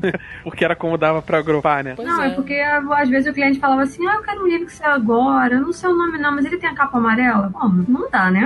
Eu, eu acredito que a maioria dos bons livros são reflexo das influências culturais e sociais dos autores, né? É, o próprio Tolkien, a gente falou sobre isso aqui, da questão é, das influências de, de guerra dele, do estudo acadêmico de linguística, tudo isso está transparecendo ali nas obras dele. Então eu acho que enriquece. Mas não acho assim que seja necessariamente, sabe, obrigado, não. Tem muito livro aí feito a toque de caixa obedecendo uma formulazinha básica. Eu acho que assim, em vários níveis é impossível você escrever sem sem permear coisas da sua vida, sabe? Você pode se afastar ao máximo quanto você quiser, mas ela vai com a sua visão de mundo, como você é, entende as coisas, os autores que você leu, os lugares onde você estudou vão vão influenciar na sua escrita, sabe? Mesmo que você tente fugir, fazer o mais formulaico possível, tá lá, entendeu? Exato. Então eu acho que é impossível impossível você fugir de, de, da sua escrita ser um produto de quem você é. O Jafar Abu dá uma tirada aqui na gente, né? Fala que é um tema super atual. Cara, Senhor dos Anéis é sempre atual, ainda mais em quarentena. Olha, eu aposto com você, aposto com você, que muita gente está maratonando esses filmes aí na quarentena e eu garanto que muitos ouvintes, após ouvir esse podcast aqui, vão correr para assistir, cara, porque é só você começar a falar de Senhor dos Anéis que dá aquele aquele comichãozinho para assistir o filme. O Leandro Friani, que eu sei que é um grande fã aí da, da obra de Tolkien, perguntou aqui pra gente. Depois de reler toda a saga e rever toda a trilogia recentemente, A Sociedade do Anel é o melhor filme do universo Tolkien? Ou melhor, ele afirmou, né? A Sociedade do Anel é o melhor filme do universo Tolkien. Cara, eu gosto muito das duas torres, mas em boa parte disso é por causa da Batalha do Abismo de Helm, que para mim é a melhor cena da trilogia. Mas como construção de filme, a Sociedade do Anel é incrível, né? A gente elogiou aqui diversos pontos, né? É a melhor narrativa, os diálogos. O filme é incrível mesmo. Ou vocês preferem alguns dos outros? É, eu, o meu favorito é o As Duas Torres, mas pelo, ele tem uma vantagem em relação aos outros três, é, os outros dois, no caso, né? né? Porque ele é o filme do meio, ele é o filme do clímax. Então tudo tá acontecendo nele. As coisas começaram a ser introduzidas no, no, no Sociedade do Anel, elas vão acontecendo as duas torres para desembocar no Retorno do Rei. Então, assim, as grandes batalhas estão ali, sabe? Então, é, acaba que o Senhor do o, Duas Torres, ele, ele começa num ponto alto e termina num ponto alto. Então, ele ele acaba tendo vantagem em relação aos outros por causa disso. O Márcio Groove pergunta aqui pra gente, né, se nós somos a favor ou contra o extermínio de orcs. Olha, Márcio, os orcs dentro. Thiago vai passar pano pro Sauron. Não, de porra, calma aí, né, cara? dentro da mitologia do Senhor dos Anéis, é, os personagens do Tolkien, eles são muito maniqueístas, né? Você, ok que isso no filme é melhor explorado, mas se você lê os livros, você vê exatamente, ó, esse cara aqui é o cara moral, esse cara aqui é o cara engraçado, esse cara aqui é o cara mal, né? Porque ele é o vilão, ele é das trevas. Então, o Tolkien trabalha muito com esses elementos elementos maniqueístas. E os orcs, eles são símbolos da, da própria corrupção da natureza, né? É, o próprio Saruman, quando ele está criando os Uruk-hai, ele explica como é que os orcs são criados, né? Que, que os orcs eles são elfos que se corromperam, né? Que, que, que foram tomados pelas forças das sombras ali. Então, orcs são monstros, cara. Não, não, não tem essa de, ah, coitado dos orcs, né? Estão só seguindo, são, é um povo como qualquer outro. Não, sabe? Os orcs são seres artificiais ali e que só levam mal, sabe? Ele, os orcs brigam entre eles mesmos, cara. Eles mesmos se comem. Exatamente. Alguns autores já tentaram explorar o que seria uma história do ponto de vista dos orcs e tal.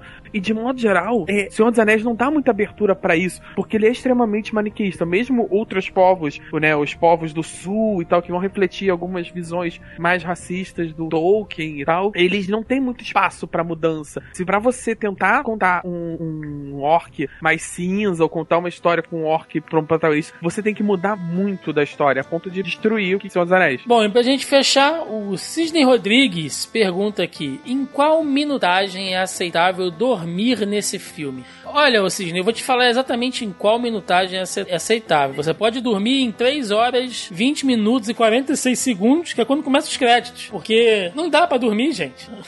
Senhor dos Anéis. Que isso? Que, que, que, blasfêmia é essa? Um filmaço desse. E é bom que ele dá pra dormir bastante, né, Mel? Porque são 28 minutos de, de crédito. Dá uma bela de uma cochilada até começar o outro filme.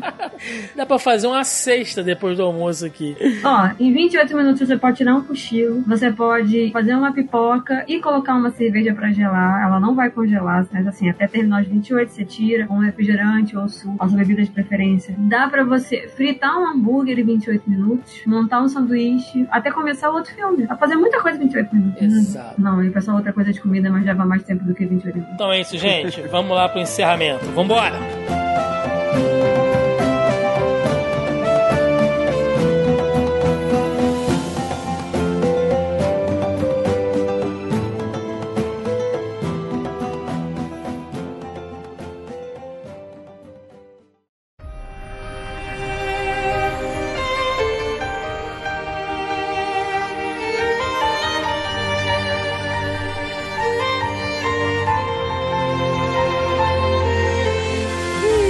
Aqui ao final de mais um Zoneando Podcast, onde finalmente atendemos aí ao clamor dos ouvintes e falamos sobre a Sociedade do Anel. Né? Esta aqui é a primeira parte dessa grande trilogia épica, que é O Senhor dos Anéis, do Tolkien. Falamos aqui curiosidades sobre a produção na época dos livros, uh, detalhes da sua publicação, da experiência de leitura e depois destrinchamos aqui cronologicamente, fato a fato aí, os principais acontecimentos do filme. Programa longo, mas a gente já sabia que seria assim no dia que a gente parasse para falar sobre Senhor dos Anéis. Portanto. Mas não teremos 28 minutos de crédito. Não teremos 28 minutos. Mas fica aí então espaço para recadinhos, jabás, agradecimentos, o que vocês quiserem. Senhora Melissa Andrade. É isso, é gente. Tudo bom? E aí? Não tem muito o que falar, não. Se você quiser ver as coisas que eu posto, eu tô dando muitas dicas de filmes que eu estou assistindo lá no Instagram. Então me segue lá. O Thiago deu uma compartilhada aí, depois vai ter o o link na postagem, me segue lá que eu de vez em quando eu dou indicação de filmes e séries, coisas totalmente aleatórias que eu tô fazendo ou assistindo na quarentena. Ou então aqui no Facebook mesmo, só dá uma olhadinha lá nos stories, de vez em quando tá lá, e é isso. Fiquem em casa, lavem as mãos, usem álcool gel e não sejam filhas da puta, porque todo mundo quer sair na quarentena e você não é especial. Exatamente. Senhor Joaquim Ramos. Continuamos gravando, continuamos gravando os jogos do Backlog Game Club. Então tá para sair aí o próximo, deu um atraso na edição. Está tentando botar tudo em dia, então a gente vai tentar ajustar a agenda. Então deve sair alguns na sequência. Então vão lá ouvir os anteriores, tentem jogar os jogos para poder participar da conversa. Pois é, gente. Então, para finalizar aqui, é, você encontra o Zoneando Podcast aí nos principais agregadores de podcast, também no Spotify. Estamos aí em todas as redes sociais mais relevantes.